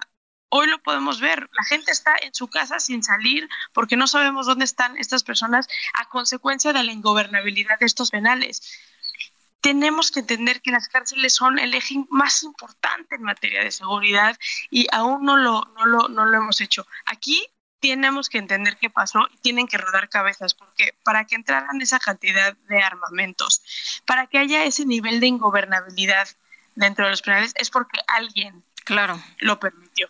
Claro. Y eso es lo que tenemos que, entender, porque esto no fue algo normal que pasa de bueno, ya lo hemos visto muchas veces y pues entraron y se llevaron este, a las personas eh, y mataron y ejecutaron y, y que no pase de eso una tragedia. No, aquí tiene que haber una investigación profunda de quién fue quien metió todo ese armanal, quién estaba coludido con este grupo criminal y, y, qué, qué medidas se van a tomar de esto que no sea una curita nada más. Y que Oye, ¿y con qué facilidad, eh, eh, eh, como tú dices, con qué facilidad entran las armas, con qué facilidad un comando armado se organiza y auxilia a sacar a estos criminales, que además se habla que podría ser este Neto, ¿no? El sustituto de Lalo, que se fugó del Cerezo de Ciudad Juárez, que es el narco, dicen, de los más desalmados del grupo criminal de los mexicles. Pues es el que encabezó la matanza de agosto.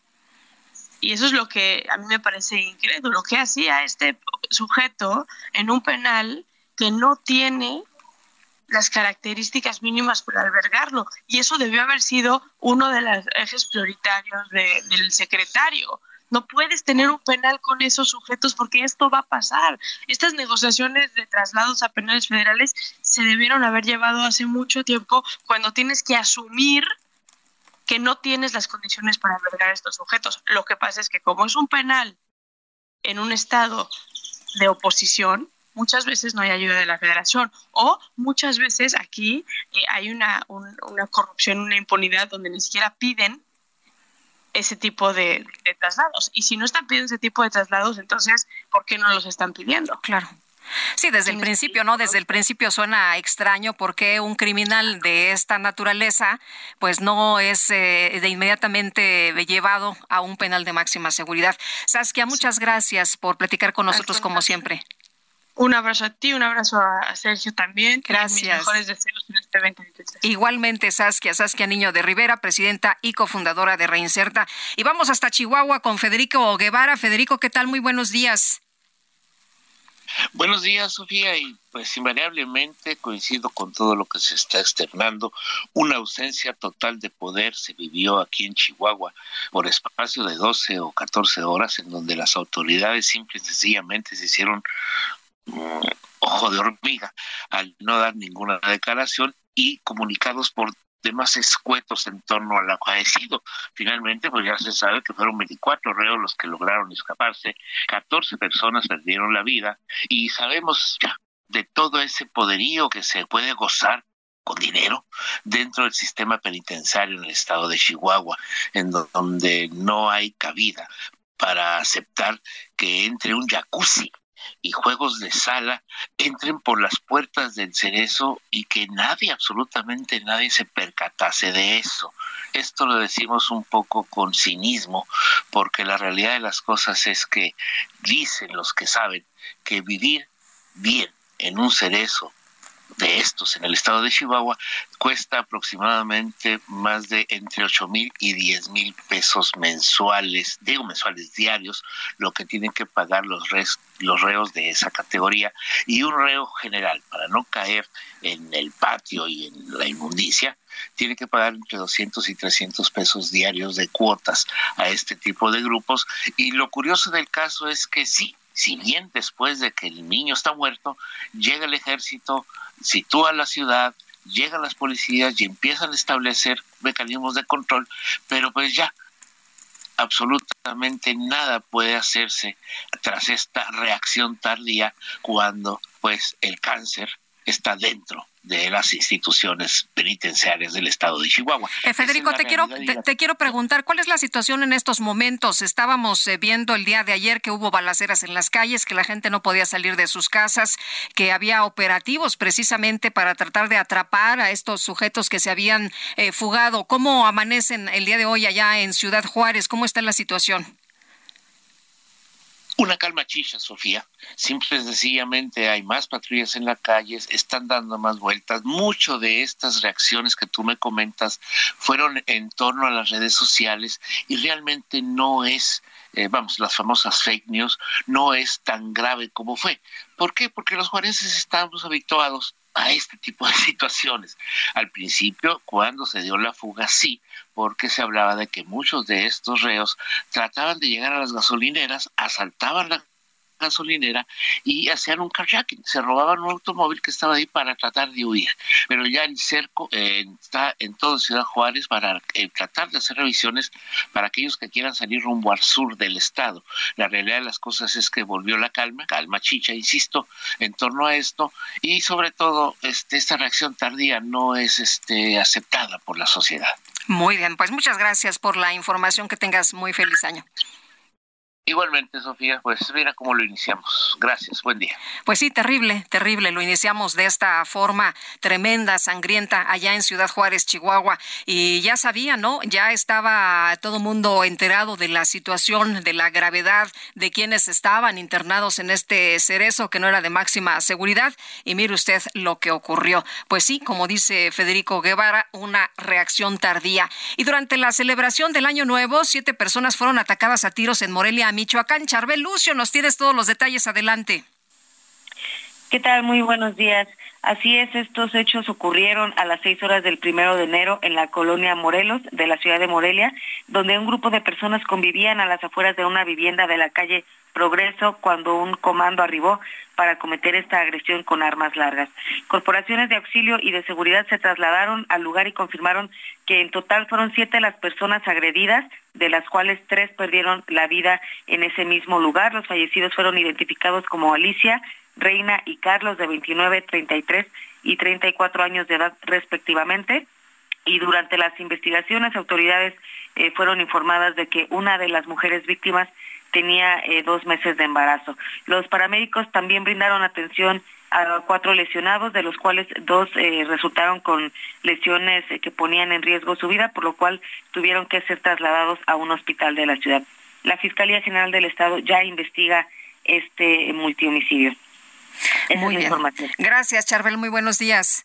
Seguimos pendientes. Bueno, y una tragedia empañó la celebración del Año Nuevo en Sinaloa. Resulta que el pequeño Yaret de cinco años perdió la vida tras ser alcanzado por una bala perdida cuando jugaba afuera de su casa. Se supone que en México pues no hay posibilidad de que todo mundo traiga armas, pero resulta que pues todo mundo allá disparó. Imagínese nada más, trascendió que el niño cayó al suelo repentinamente, lo que llamó la atención de sus familiares, quienes al revisarlo se dieron cuenta de que tenía tenía sangre en la cabeza y bueno, pues el terror se apoderó de ellos. De inmediato notaron que había sido víctima de una bala perdida Eh, de inmediato lo subieron a una camioneta, lo trasladaron al hospital, se hizo posible para salvarlo todo lo posible, pero pues ya nada pudo hacerse. Este niño fue víctima de la imprudencia que cada año se repite a pesar del llamado que hace pues eh, poquitos días se hizo para que no se incurriera en esta práctica. El eh, pequeño Yared es el caso de este niño alcanzado por la bala perdida, que esta misma noche se reportó e ingresó a este hospital, este niñito que perdió la vida por la irresponsabilidad. Y vamos ahora con eh, información de Mayeli Mariscal, una volcadura de una pipa que transportaba gas LP en Lagos de Moreno dejó varias personas fallecidas. Vamos, Mayeli, con todos los detalles de tu información. ¿Cómo estás? Un fuerte abrazo, buenos días. Hola, ¿qué tal Lupita? Muy buenos días. Buenos días también a todo el auditorio. Feliz inicio de año. Pues así es, el pasado sábado una pipa de 5.800 litros que transportaba gas LP, luego de impactar a dos vehículos, volcó, comenzó a incendiarse esto en la carretera Lagos de Moreno, Encarnación de Díaz, en el kilómetro 54. Y bueno, como saldo de este incidente que fue atendido por las unidades de protección civil y bomberos, tanto estatales como municipales, se reportaron cuatro personas fallecidas, cuatro personas heridas y eh, bueno, ya eh, fueron trasladadas, por supuesto, para recibir la atención médica debido a sus lesiones. Y también en la, eh, bueno, en este incidente estuvo involucrado un vehículo compacto eh, tipo Suru, una camioneta pick-up, y dos de los fallecidos viajaban en el vehículo compacto. Uno de ellos murió luego del impacto y otro en el hospital al momento de que recibía la atención médica. También murieron dos mujeres, una adulta y una menor, aunque todavía no se dieron a conocer eh, mayores detalles. Y por lo pronto, bueno, los heridos se reportaban en estado grave y se trata de dos hombres y dos mujeres, una de ellas también menor de edad y en el lugar pues eh, se atendió justamente este incidente eh, que pues por supuesto obligó también el cierre de este kilómetro 54 debido a esa volcadura. Esa fue la información. Muy bien, Mayeli, muchas gracias. Muy buenos días. Excelente día para todos. Hasta luego. Tenemos que hacer una pausa, pero regresamos de inmediato. Le quiero recordar nuestro número de WhatsApp 55 20 10 96 47.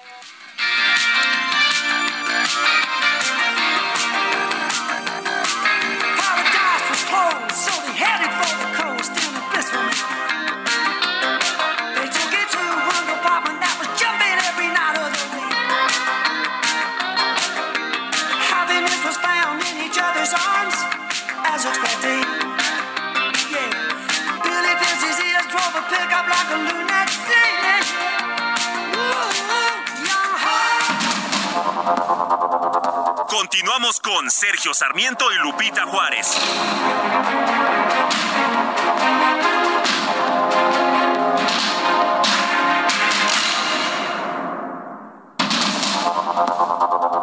Continuamos con Sergio Sarmiento y Lupita Juárez por el Heraldo Radio.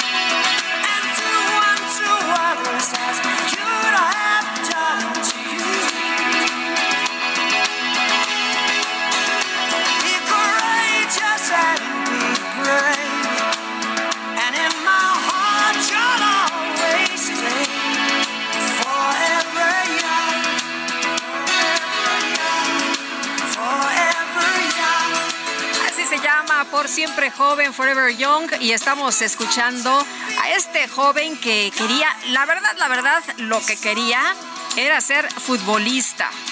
Quería, soñaba, ¿no? Ser jugador del fútbol del Celtic de Glasgow.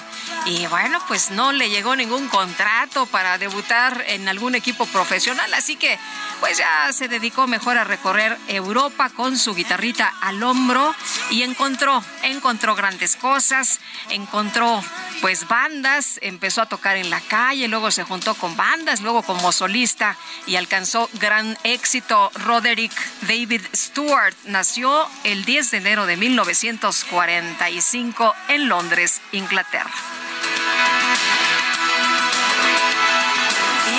De las grandes de los éxitos de Rod Stewart.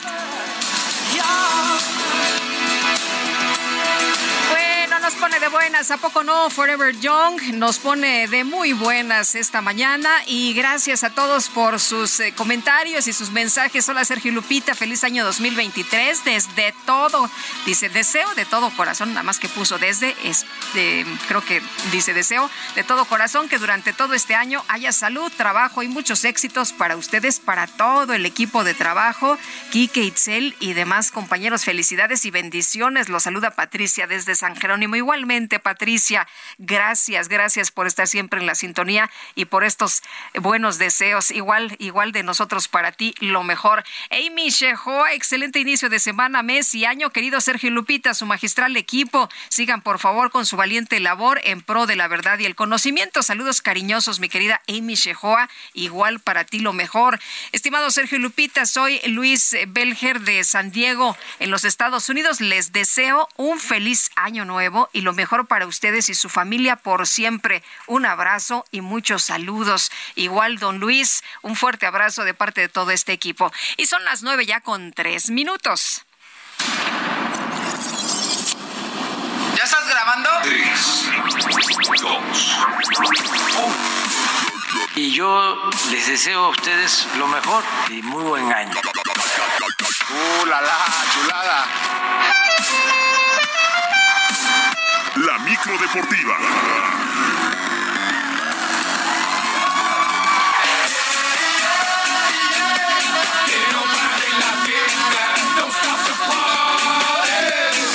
Ay, que no pare la fiesta, una tregua, ¿no? Para encarrerarnos de nuevo.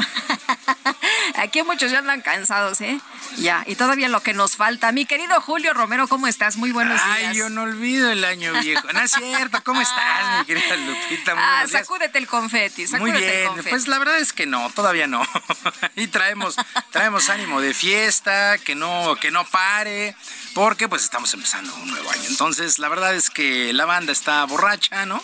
Híjole, híjole. Este, estamos celebrando este inicio del 2023 y arrancamos pues... Eh, Con grandes noticias, ¿no? Con esta noticia triste. Sí, bueno... Eh, eh, para muchos. para, sí, claro, es noticia triste, ya ves que lo dábamos a conocer el pasado viernes, el fallecimiento de, Edson Arantes de Nacimiento Pelé, de hecho ya arrancaron sus funerales ahí en el estadio del Santos, el féretro ha sido colocado al centro de campo y se espera que miles, miles de personas se den cita a pues a darle el último adiós, el tiempo, el, digo, el cuerpo ha sido colocado en el centro del campo, la directiva del club no tiene ninguna intención del Club Santos de retirar el número 10, por lo que jugadores en el futuro y actuales pueden usar este número, a diferencia de lo que sucede con los deportes en los Estados Unidos, incluso en México también se retira un número, pero el Santos dijo no.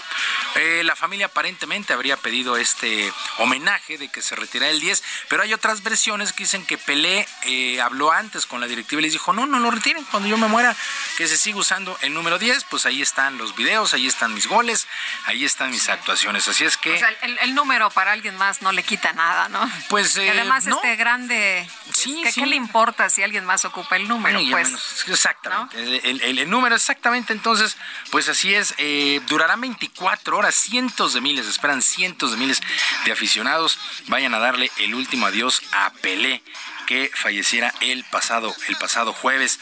Bueno, también sin perder mucho tiempo y poco a poco las ligas comienzan a regresar a su actividad normal después de lo que ha sido el Mundial allá en Qatar, que terminó el pasado 18 de diciembre, pues ya pocas vacaciones para los jugadores y se reanudan actividades. Una de estas ligas ha sido la española, que regresó este fin de semana con su fecha 15 y en resultados que llamaron la atención, el Real Madrid venció 2 por 0 al Valladolid, el Barcelona empató a 1 con el Español, el Betis 0 a 0 con el Athletic, el Mallorca del técnico Javier Aguirre, el mexicano, perdió 2 por 0 ante el Getafe, el Atlético de Madrid venció 2 por 0 al Elche, la tabla encabezada por Barcelona y Real Madrid, que tienen 38 puntos, el tercer sitio corresponde a la Real Sociedad. Más atrás tiene solamente 29 unidades. En lo que corresponde a nuestro balompié, el torneo clausura se pone en marcha el próximo viernes. Previo a este inicio, terminó el torneo de pretemporada de la Copa por México, que fue ganada por Cruz Azul, después de vencer 2 por 0 a las Chivas en la gran final. Raúl Gutiérrez, técnico de la máquina cementera, quedó contento con la pretemporada y prácticamente reportó listo a su equipo para la jornada 1.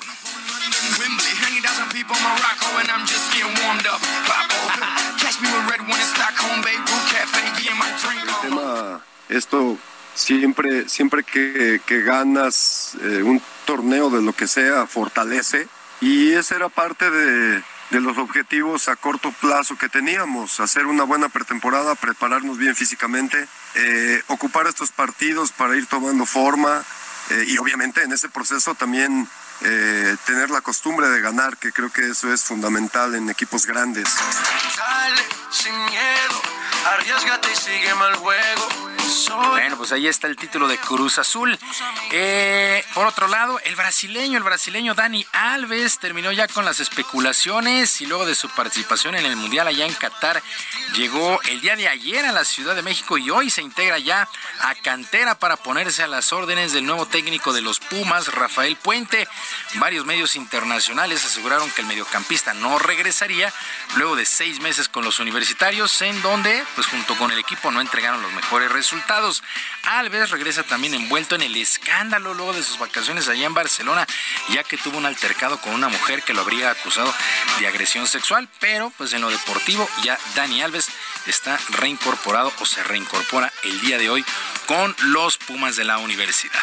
Bueno, semana 17 y penúltima de temporada regular en el fútbol americano de la NFL y en resultados que han llamado poderosamente la atención, los Bucaneros de Tampa Bay vinieron de atrás y de la mano de Tom Brady vencieron 30-24 a las Panteras de Carolina. Con este resultado aseguraron la división sur en la conferencia nacional a pesar de tener 500 de porcentaje, 8 ganados y 8 perdidos, pero los Bucaneros ya están en playoffs.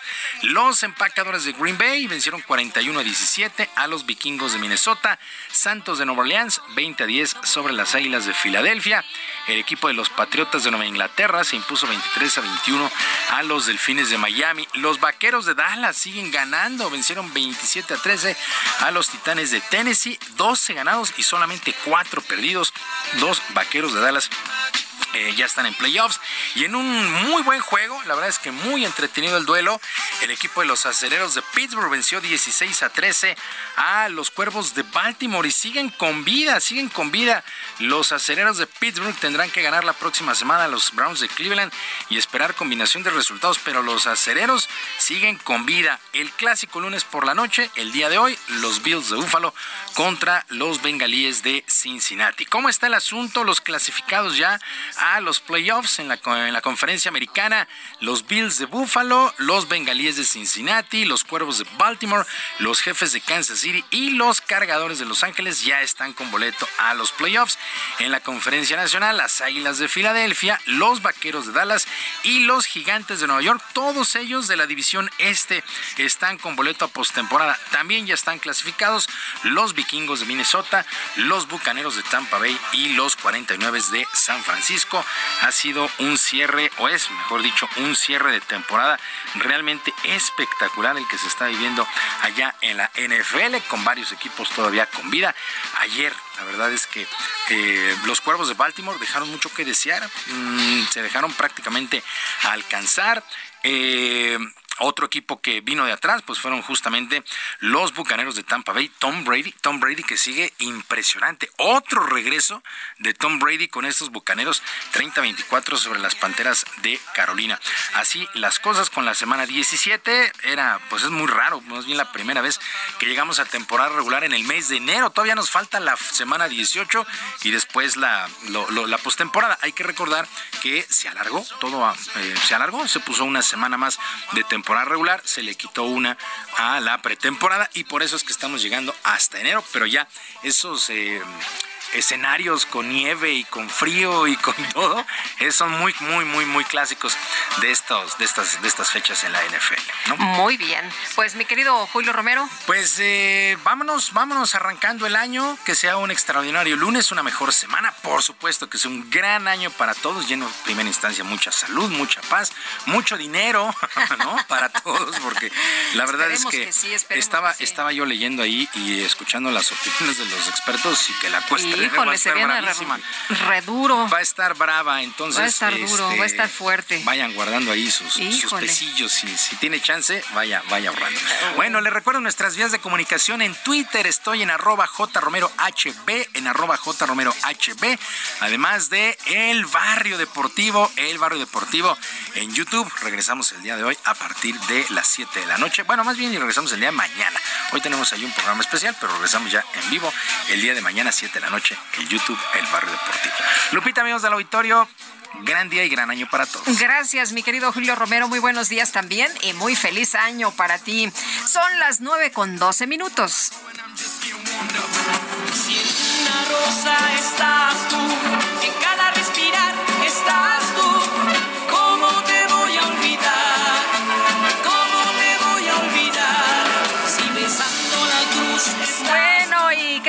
fiesta? Usted fue al concierto de Los Ángeles Azules. Vamos con Cintia Stettin que nos tiene todos los detalles. Cintia, ¿qué tal? Muy buenos días de nuevo. ¿Qué tal? Muy buenos días, Lupita, ti el auditorio. Pues comentarte que más de 100 mil personas despidieron el año 2022 en Paseo de la Reforma. Eh, pues ahí escuchando a Los Ángeles Azules que se presentaron frente al Ángel de la Independencia, en donde se vivió pues una gran fiesta.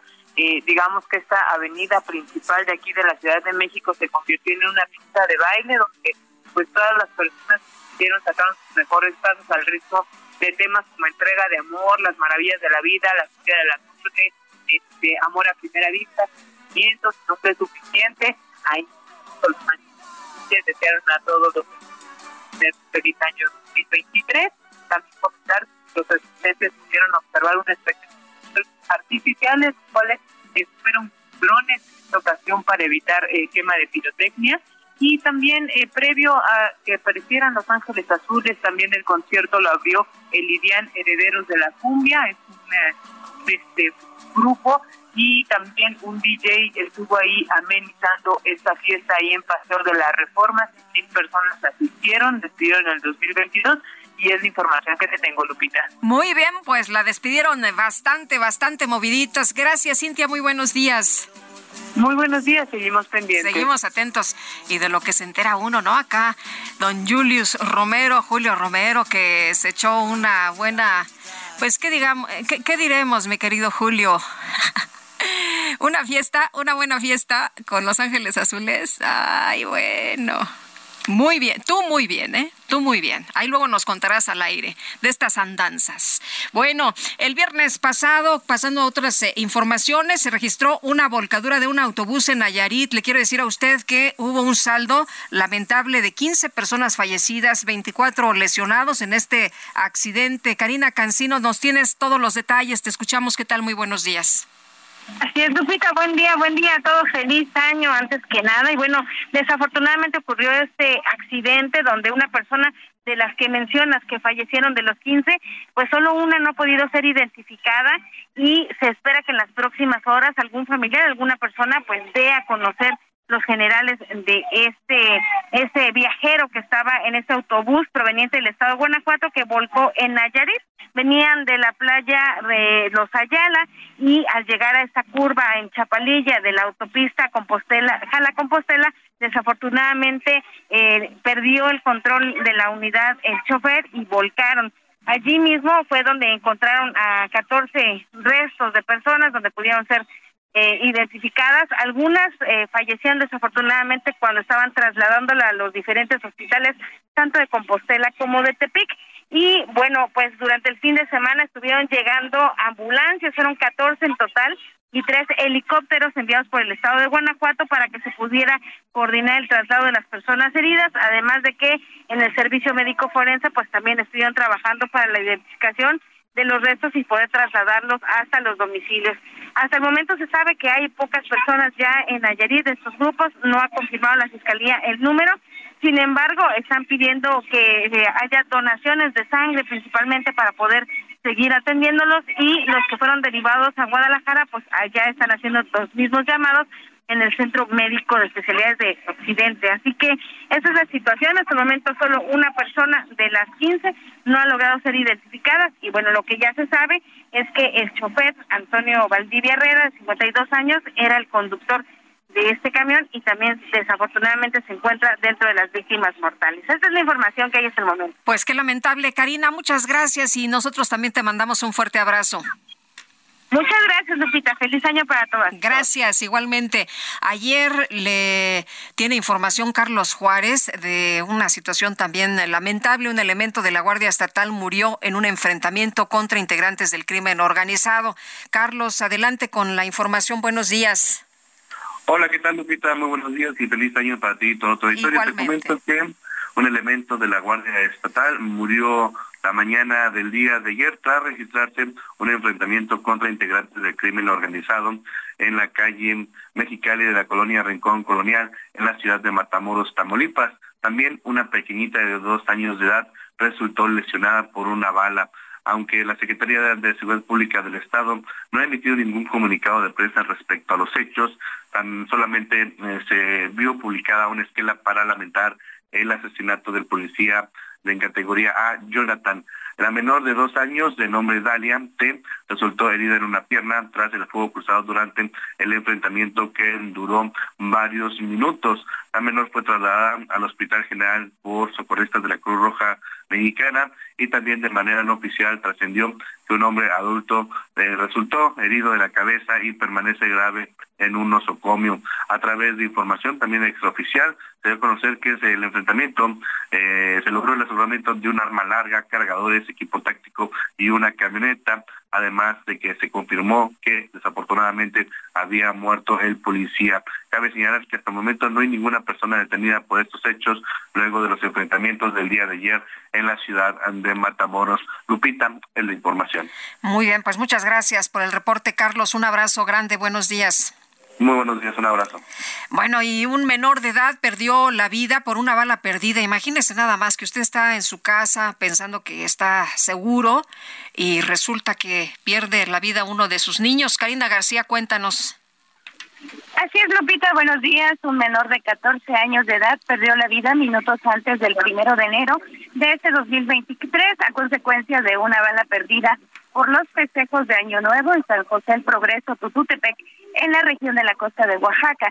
Y es que de acuerdo a los reportes, el niño jugaba fuera de su domicilio, mientras que su familia continuaba con los preparativos para recibir el año 2023, cuando se escucharon detonaciones de arma de fuego. Uno de los proyectiles alcanzó al menor de edad 100 minutos después.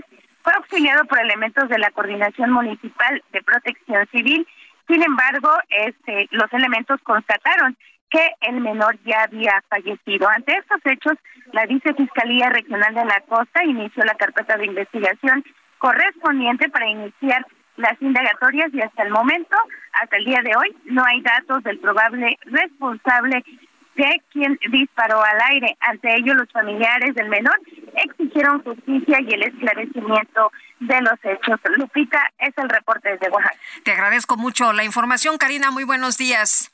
Buenos días.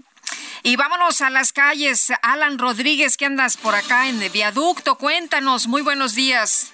Hola, ¿qué tal Lupita? Amigos, muy buenos días. Ya comienza a notarse el regreso a las actividades por parte de los capitalinos y tenemos el reporte de vialidades del viaducto para todos nuestros amigos que se desplazan con rumbo hacia el poniente de la Ciudad de México a partir de la zona de Congreso de la Unión y hasta la Avenida Revolución. Encontrará ligera carga que no deja de avanzar. En el sentido contrario, a partir de la zona de Río Becerra y hasta el cruce con Calzada de Tlalpan. La circulación es constante, sin embargo, a partir de ese punto comienzan a registrarse asentamientos para todos nuestros amigos que se desplazan con rumbo hacia la zona del circuito interior. Por otra parte, el eje central Lázaro Cárdenas con buen avance desde la zona del eje 6 sur, la avenida Independencia hasta el cruce con Fray Servando ya en la zona centro de la Ciudad de México. Es el reporte que tenemos. Maneje con mucha precaución. Gracias, Alan.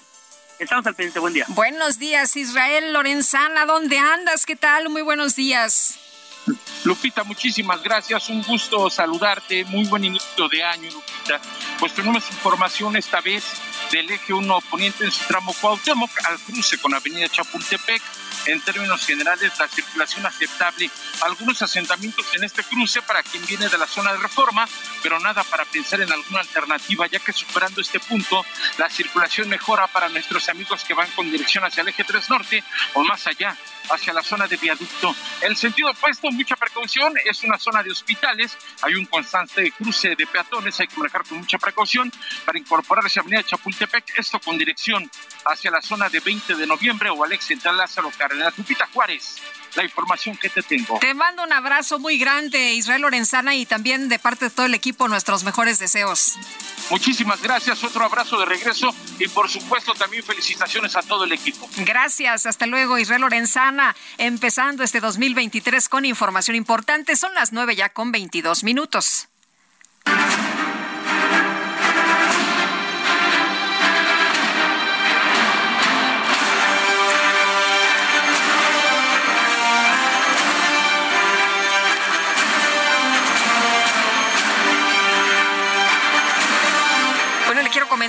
Actor y productor estadounidense Jeremy, eh, Jeremy Renner está, eh, pues está en estado de salud crítico. Fíjese que eh, quien interpreta a Hawkeye en las películas del universo de Marvel se encuentra en situación crítica, aunque estable tras sufrir un accidente quitando nieve.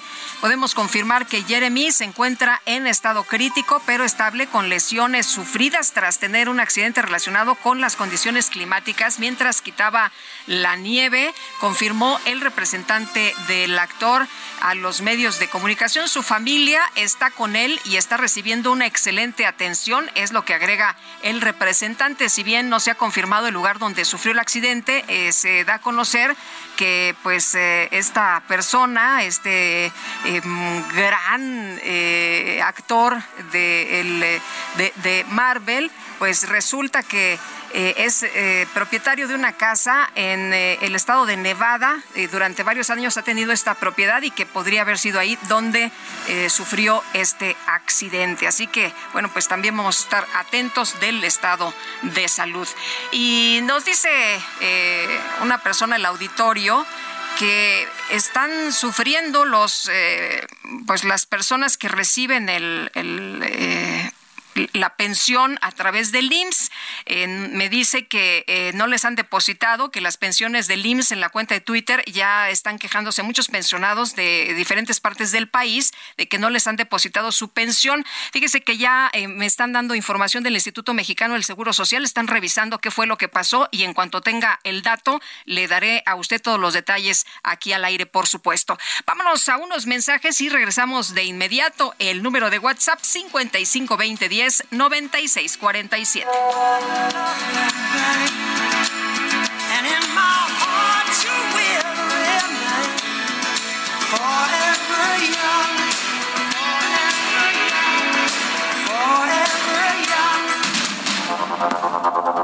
Continuamos con Sergio Sarmiento y Lupita Juárez.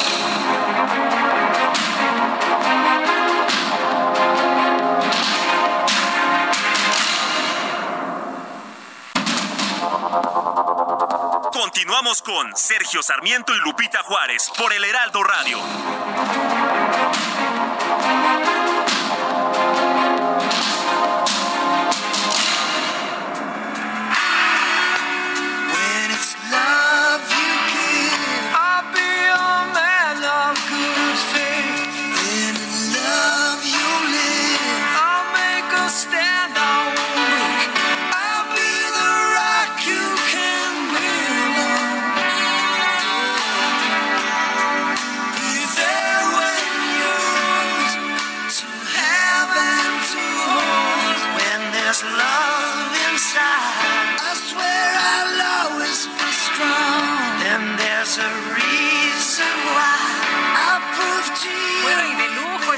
Escuchando All for Love, es Brian Adams, Sting y Rod Stewart. El del cumple, el próximo 10 cumplirá 78 años de edad, Rod Stewart, Forever Young. Y lo estamos escuchando precisamente con motivo de su cumple. Le hicimos esta fiesta de manera adelantada.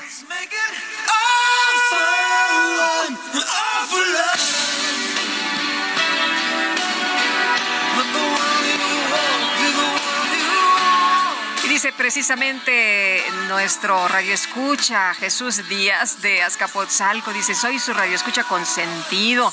Eh, de Azcapotzalco, gélidas mañanas, pero llenas de calor humano, buenísimas rolas, las de eh, Rock Stewart, dice. Complázcame con la de All for Love a dueto con Brian Adams. Pues ahí está, ahí está con mucho gusto. Y en los mensajes rápidamente nos decían personas del auditorio que estaban preocupadas que cuando se les iba a depositar lo del IMSS a los pensionados del Instituto Mexicano del Seguro Social. Ya me comuniqué con el Instituto Mexicano del Seguro Social y me dicen que hay un aviso para las y los pensionados del IMSS. Este lunes 2 de enero del 2023 se realizará el pago de tu mensualidad. Eres pensionado del IMSS y no sabes cuándo te van a depositar tu pensión, no te preocupes. Te informamos que el pago de tu mensualidad se va a realizar el 2 de enero del 2023. Así que me imagino que ya no tarda en caer el dinerito de las pensiones en el IMSS. Y nos eh, dice desde Tlaquepaque Rebeca, buen día Sergio Lupita, que este 2023 esté cargado de salud, paz y armonía y también para los radioescuchas. Muy feliz y próspero 2023, Sergio Lupita, soy su radioescucha consentido. Y bueno, pues ahí están nuestros amigos con sus mensajes muchos abrazos y lo mejor para ustedes también. El presidente López Obrador reveló que su homólogo en Brasil, Lula da Silva, quiere venir a México. Vamos a escuchar.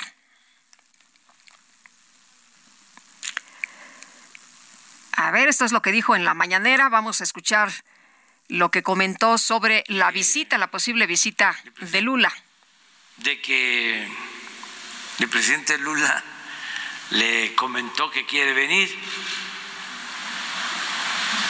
que va a venir pronto, que tiene muchos deseos de estar en nuestro país.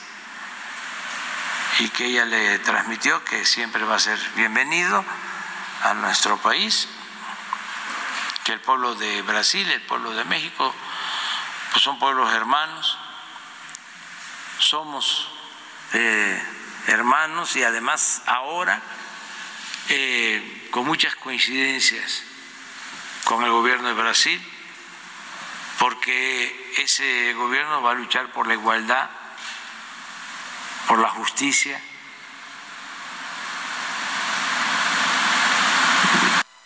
ahí lo que dice el presidente López Obrador sobre la llegada de Lula en este tercer periodo y la probable visita a nuestro país. Vamos a platicar con Stephanie Enaro, internacionalista experta en geopolítica. Stephanie, feliz 2023. Qué gusto saludarte esta mañana. Buenos días. Hola, ¿qué tal, Lupita? Buenos días.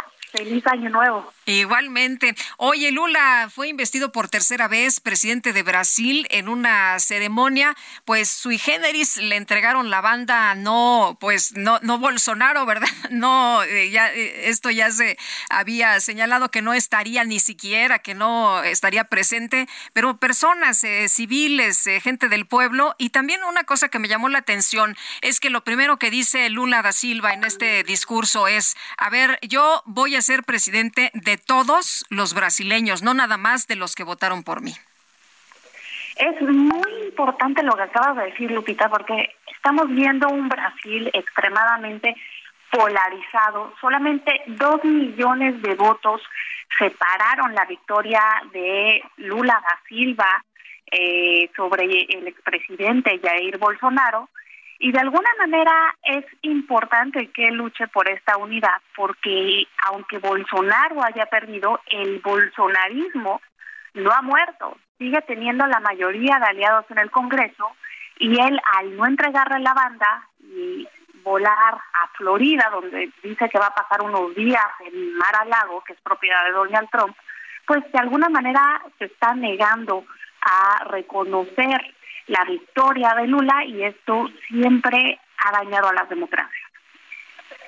Eh, Stephanie, el, otro de los puntos que, se dio a conocer eh, ahora que hablas de, Bolsonaro y de que no está presente y de que se va y, bueno, esta ausencia importante para muchos de, los seguidores, eh, ha calificado Lula al gobierno de Bolsonaro como un proyecto de destrucción nacional.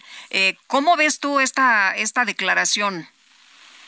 Es una declaración fuerte y que a la vez prende alarmas, Lupita, porque gran parte de los 31 minutos que duró su discurso, la toma de protesta, se dedicó a criticar la gestión de Jair Bolsonaro y esto nos dice que tal vez puede estar volteando a ver hacia el pasado para intentar justificar las dificultades del presente y esto aquí en México hemos visto que no soluciona los problemas.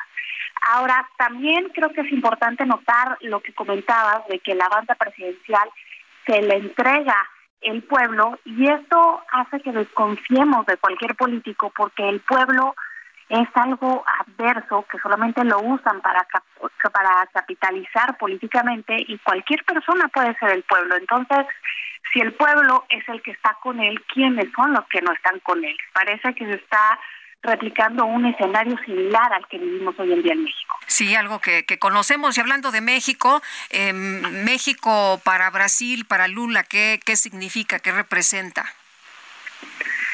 Es importante que en sus primeros días como presidente, de hecho ayer asumió como presidente Lula da Silva, que esté externando su interés por venir a México. De alguna manera esto nos habla de una alineación ideológica del continente. Son ya 12 gobiernos de izquierda en América Latina con diferentes matices que tienen similitudes. Y no hay que olvidar que cuando Lula era candidato visitó México en calidad de amigo del presidente y estas declaraciones solamente nos hablan de esos lazos que se estrechan. Y Stephanie, sobre los programas sociales, ya vimos este impulso de, de eh, Lula al eh, este programa que en su primer eh, en su primera etapa de gobierno calificó como hambre cero, pero no se ha deslindado de estos apoyos para los que menos tienen, que también son programas que aquí los hemos visto.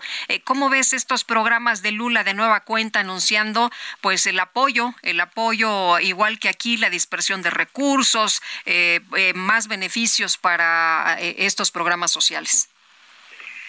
Refleja la realidad de un Brasil que se ha hecho más pobre. Mira, cuando Lula era presidente en su última gestión, que sale él en el eh, 2008, el 9.5% de la población brasileña estaba en la pobreza.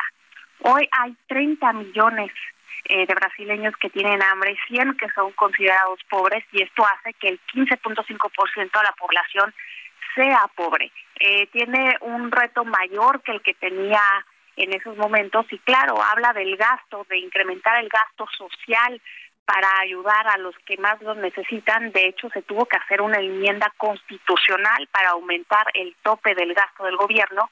Esto ha pasado 140 veces en la historia de Brasil, pero preocupa a los expertos económicos que no haya habido a la vez una enmienda para gastar mejor y esto concuerda con las reacciones del mercado, en donde, por ejemplo, las reacciones de las acciones de Petrobras cayeron un 8% con la llegada eh, de Lula.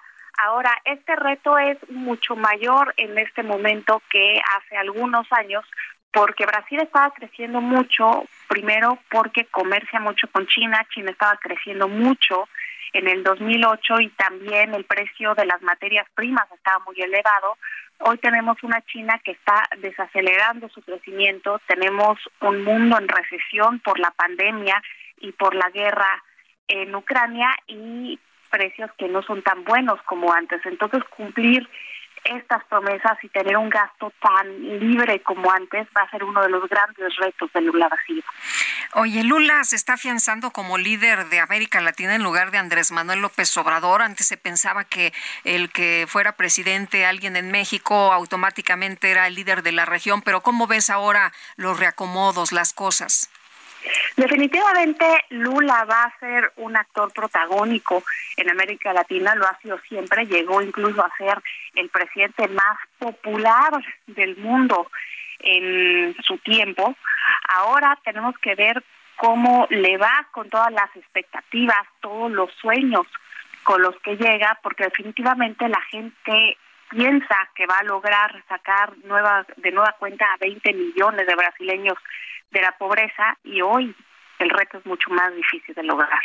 Muy bien, pues Stephanie, como siempre aprecio mucho que puedas platicar con nosotros. Un fuerte abrazo, feliz año. Feliz año, Lupita. Gracias. día. Hasta luego. Stephanie Enaro, internacionalista experta en geopolítica. Y fíjese usted que a unas horas de haber asumido su tercer mandato al frente de Brasil, el presidente Lula informó que se reunirá con varios líderes internacionales en el Palacio de Itamaraty, en la capital del país. Y nos enlazamos a la conferencia de prensa del presidente López Obrador. Del antiguo régimen. Ya lo dije, al más rico al más rico.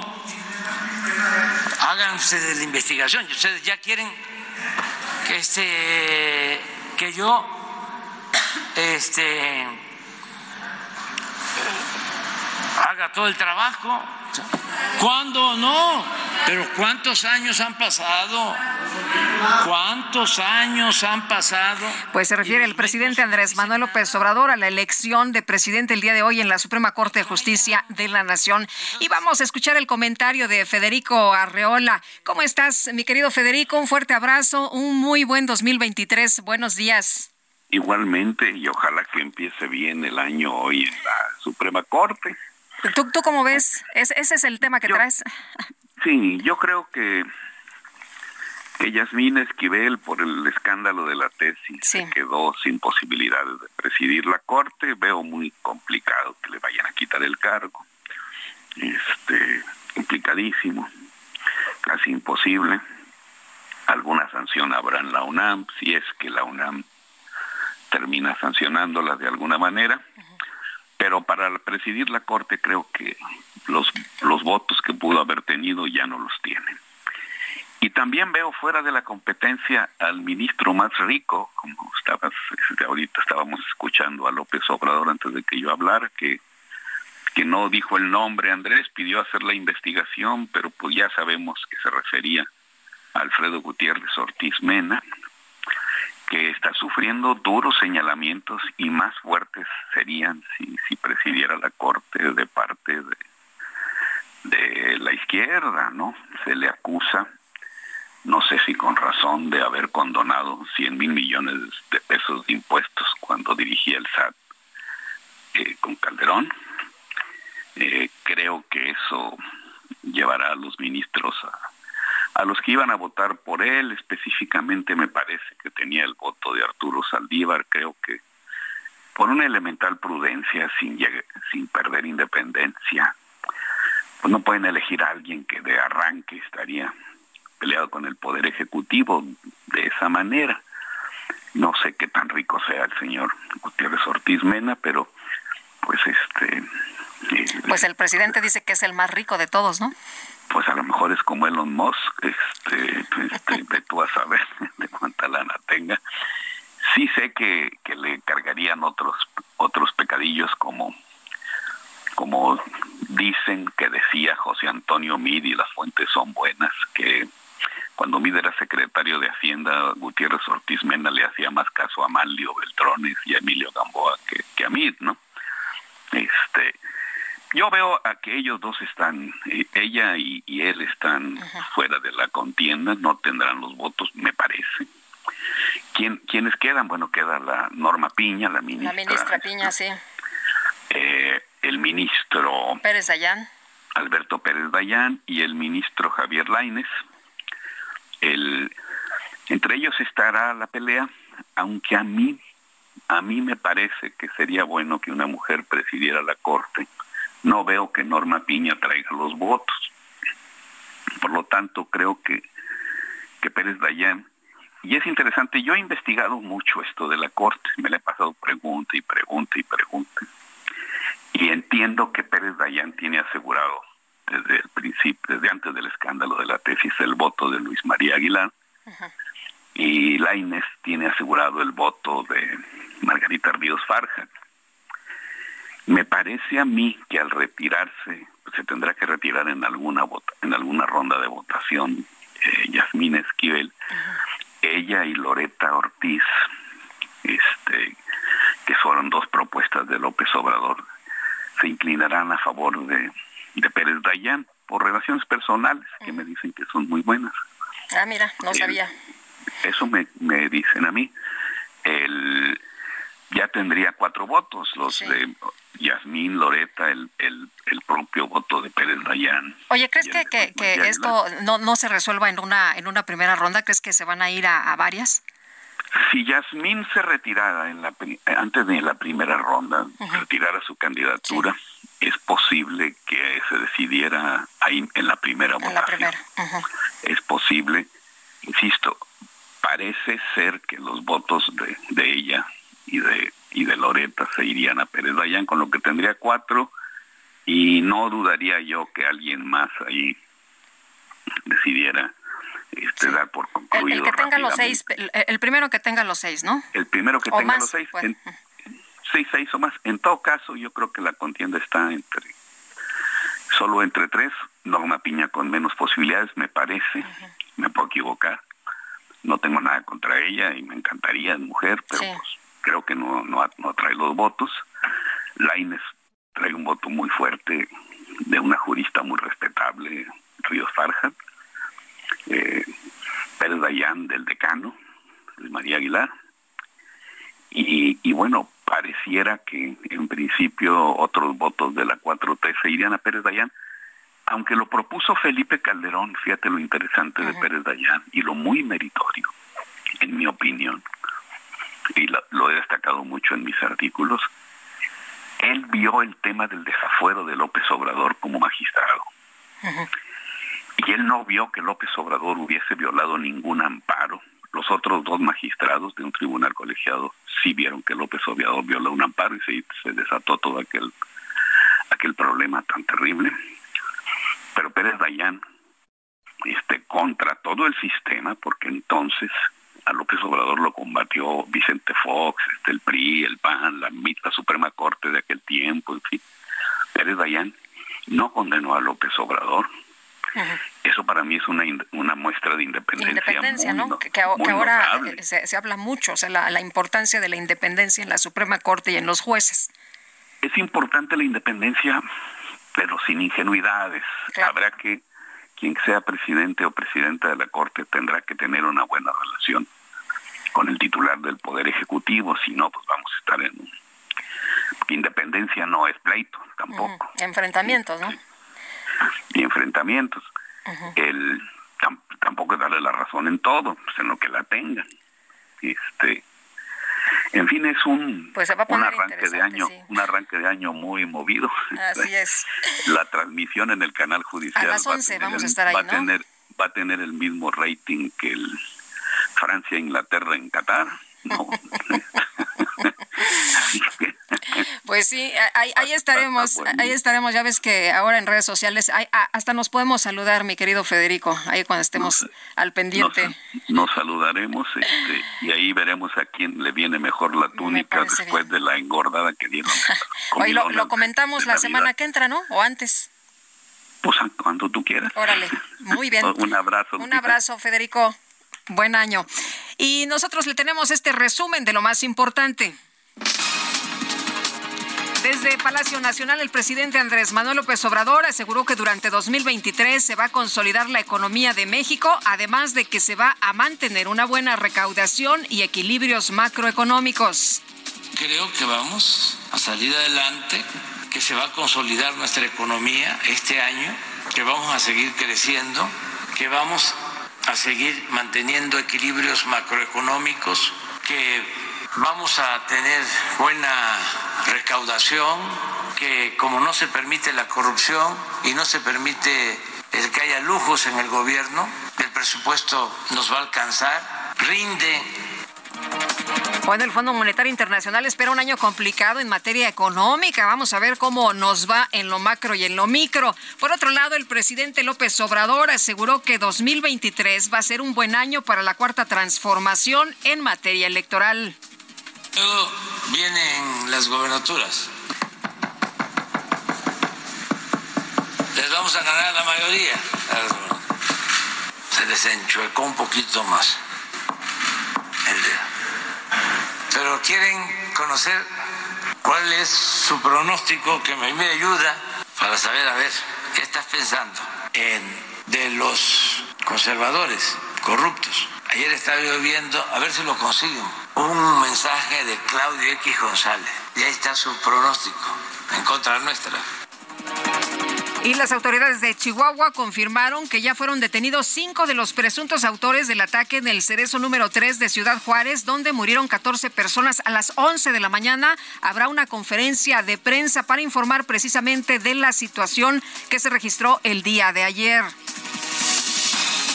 Y esta mañana se abrieron las puertas del estadio del Club Santos de Brasil en Vila Belmiro para el funeral del exfutbolista Edson Arantes do Nascimento Pelé el Ministerio de Defensa de Rusia denunció que por lo menos 63 de sus soldados murieron en un ataque de las tropas de Kiev en una localidad en el este de Ucrania. Tatuajes de tus Bueno, en redes sociales se hizo viral la historia del influencer colombiano Mike Jams, ya que a tan solo unos días de haberse tatuado en la cara las palabras Messi y Dios como parte de un reto tras el triunfo de la selección argentina en el Mundial de Fútbol, se dijo arrepentido y pidió la ayuda de todos sus seguidores para encontrar la forma de borrarse el tatuaje. Y no pensé decir eso tan pronto, porque la verdad me sentía muy orgulloso los primeros días de lo que había hecho y lo que había logrado. Pero debo confesar que estoy arrepentido. Estoy arrepentido de, haberme hecho el tatuaje. Estoy arrepentido de haber hecho eso. Bueno, de los arrepentidos se sirve Dios, es lo que dicen. Y nosotros, nosotros ya nos vamos. Le quiero recordar que a las 11 habrá una conferencia de prensa de Gabinete de Seguridad sobre la fuga de reos en el penal de Ciudad Juárez, Chihuahua. Le tendremos aquí en los espacios informativos del Heraldo Radio toda la información y también muy pendientes, muy pendientes de esto que será determinante en la Suprema Corte de Justicia de la Nación. El eh, pues eh, resultado se tendrá después de las 11 de la mañana. Habrá una o varias rondas ya estaremos atentos de lo que decidan ahí en la Suprema Corte de Justicia para elegir al presidente de la Suprema Corte el día de hoy. Por lo pronto, nosotros ya nos vamos. En nombre de todo el equipo agradezco el favor de su atención. Le deseo que tenga un extraordinario día. Muy buen año para todos en este primer programa del 2023. Qué gusto, qué gusto que nos estén sintonizando y nos escuchamos mañana en punto de las 7 de la mañana. Muy buenos días para todos. Pásenla muy bien. That is all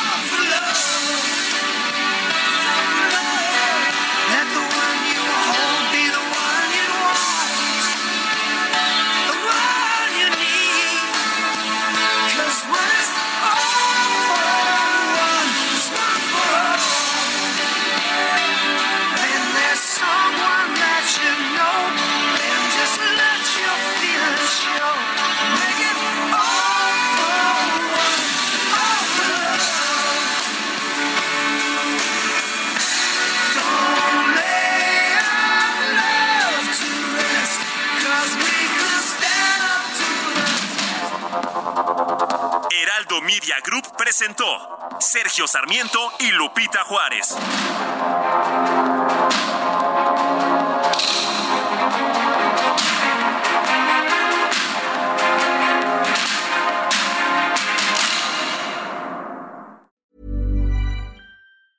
Ever catch yourself eating the same flavorless dinner three days in a row? Dreaming of something better? Well, HelloFresh is your guilt-free dream come true, baby. It's me, Kiki Palmer. Let's wake up those taste buds with hot, juicy pecan crusted chicken or garlic butter shrimp scampi. Mm. Hello Fresh. Stop dreaming of all the delicious possibilities and dig in at HelloFresh.com. Let's get this dinner party started.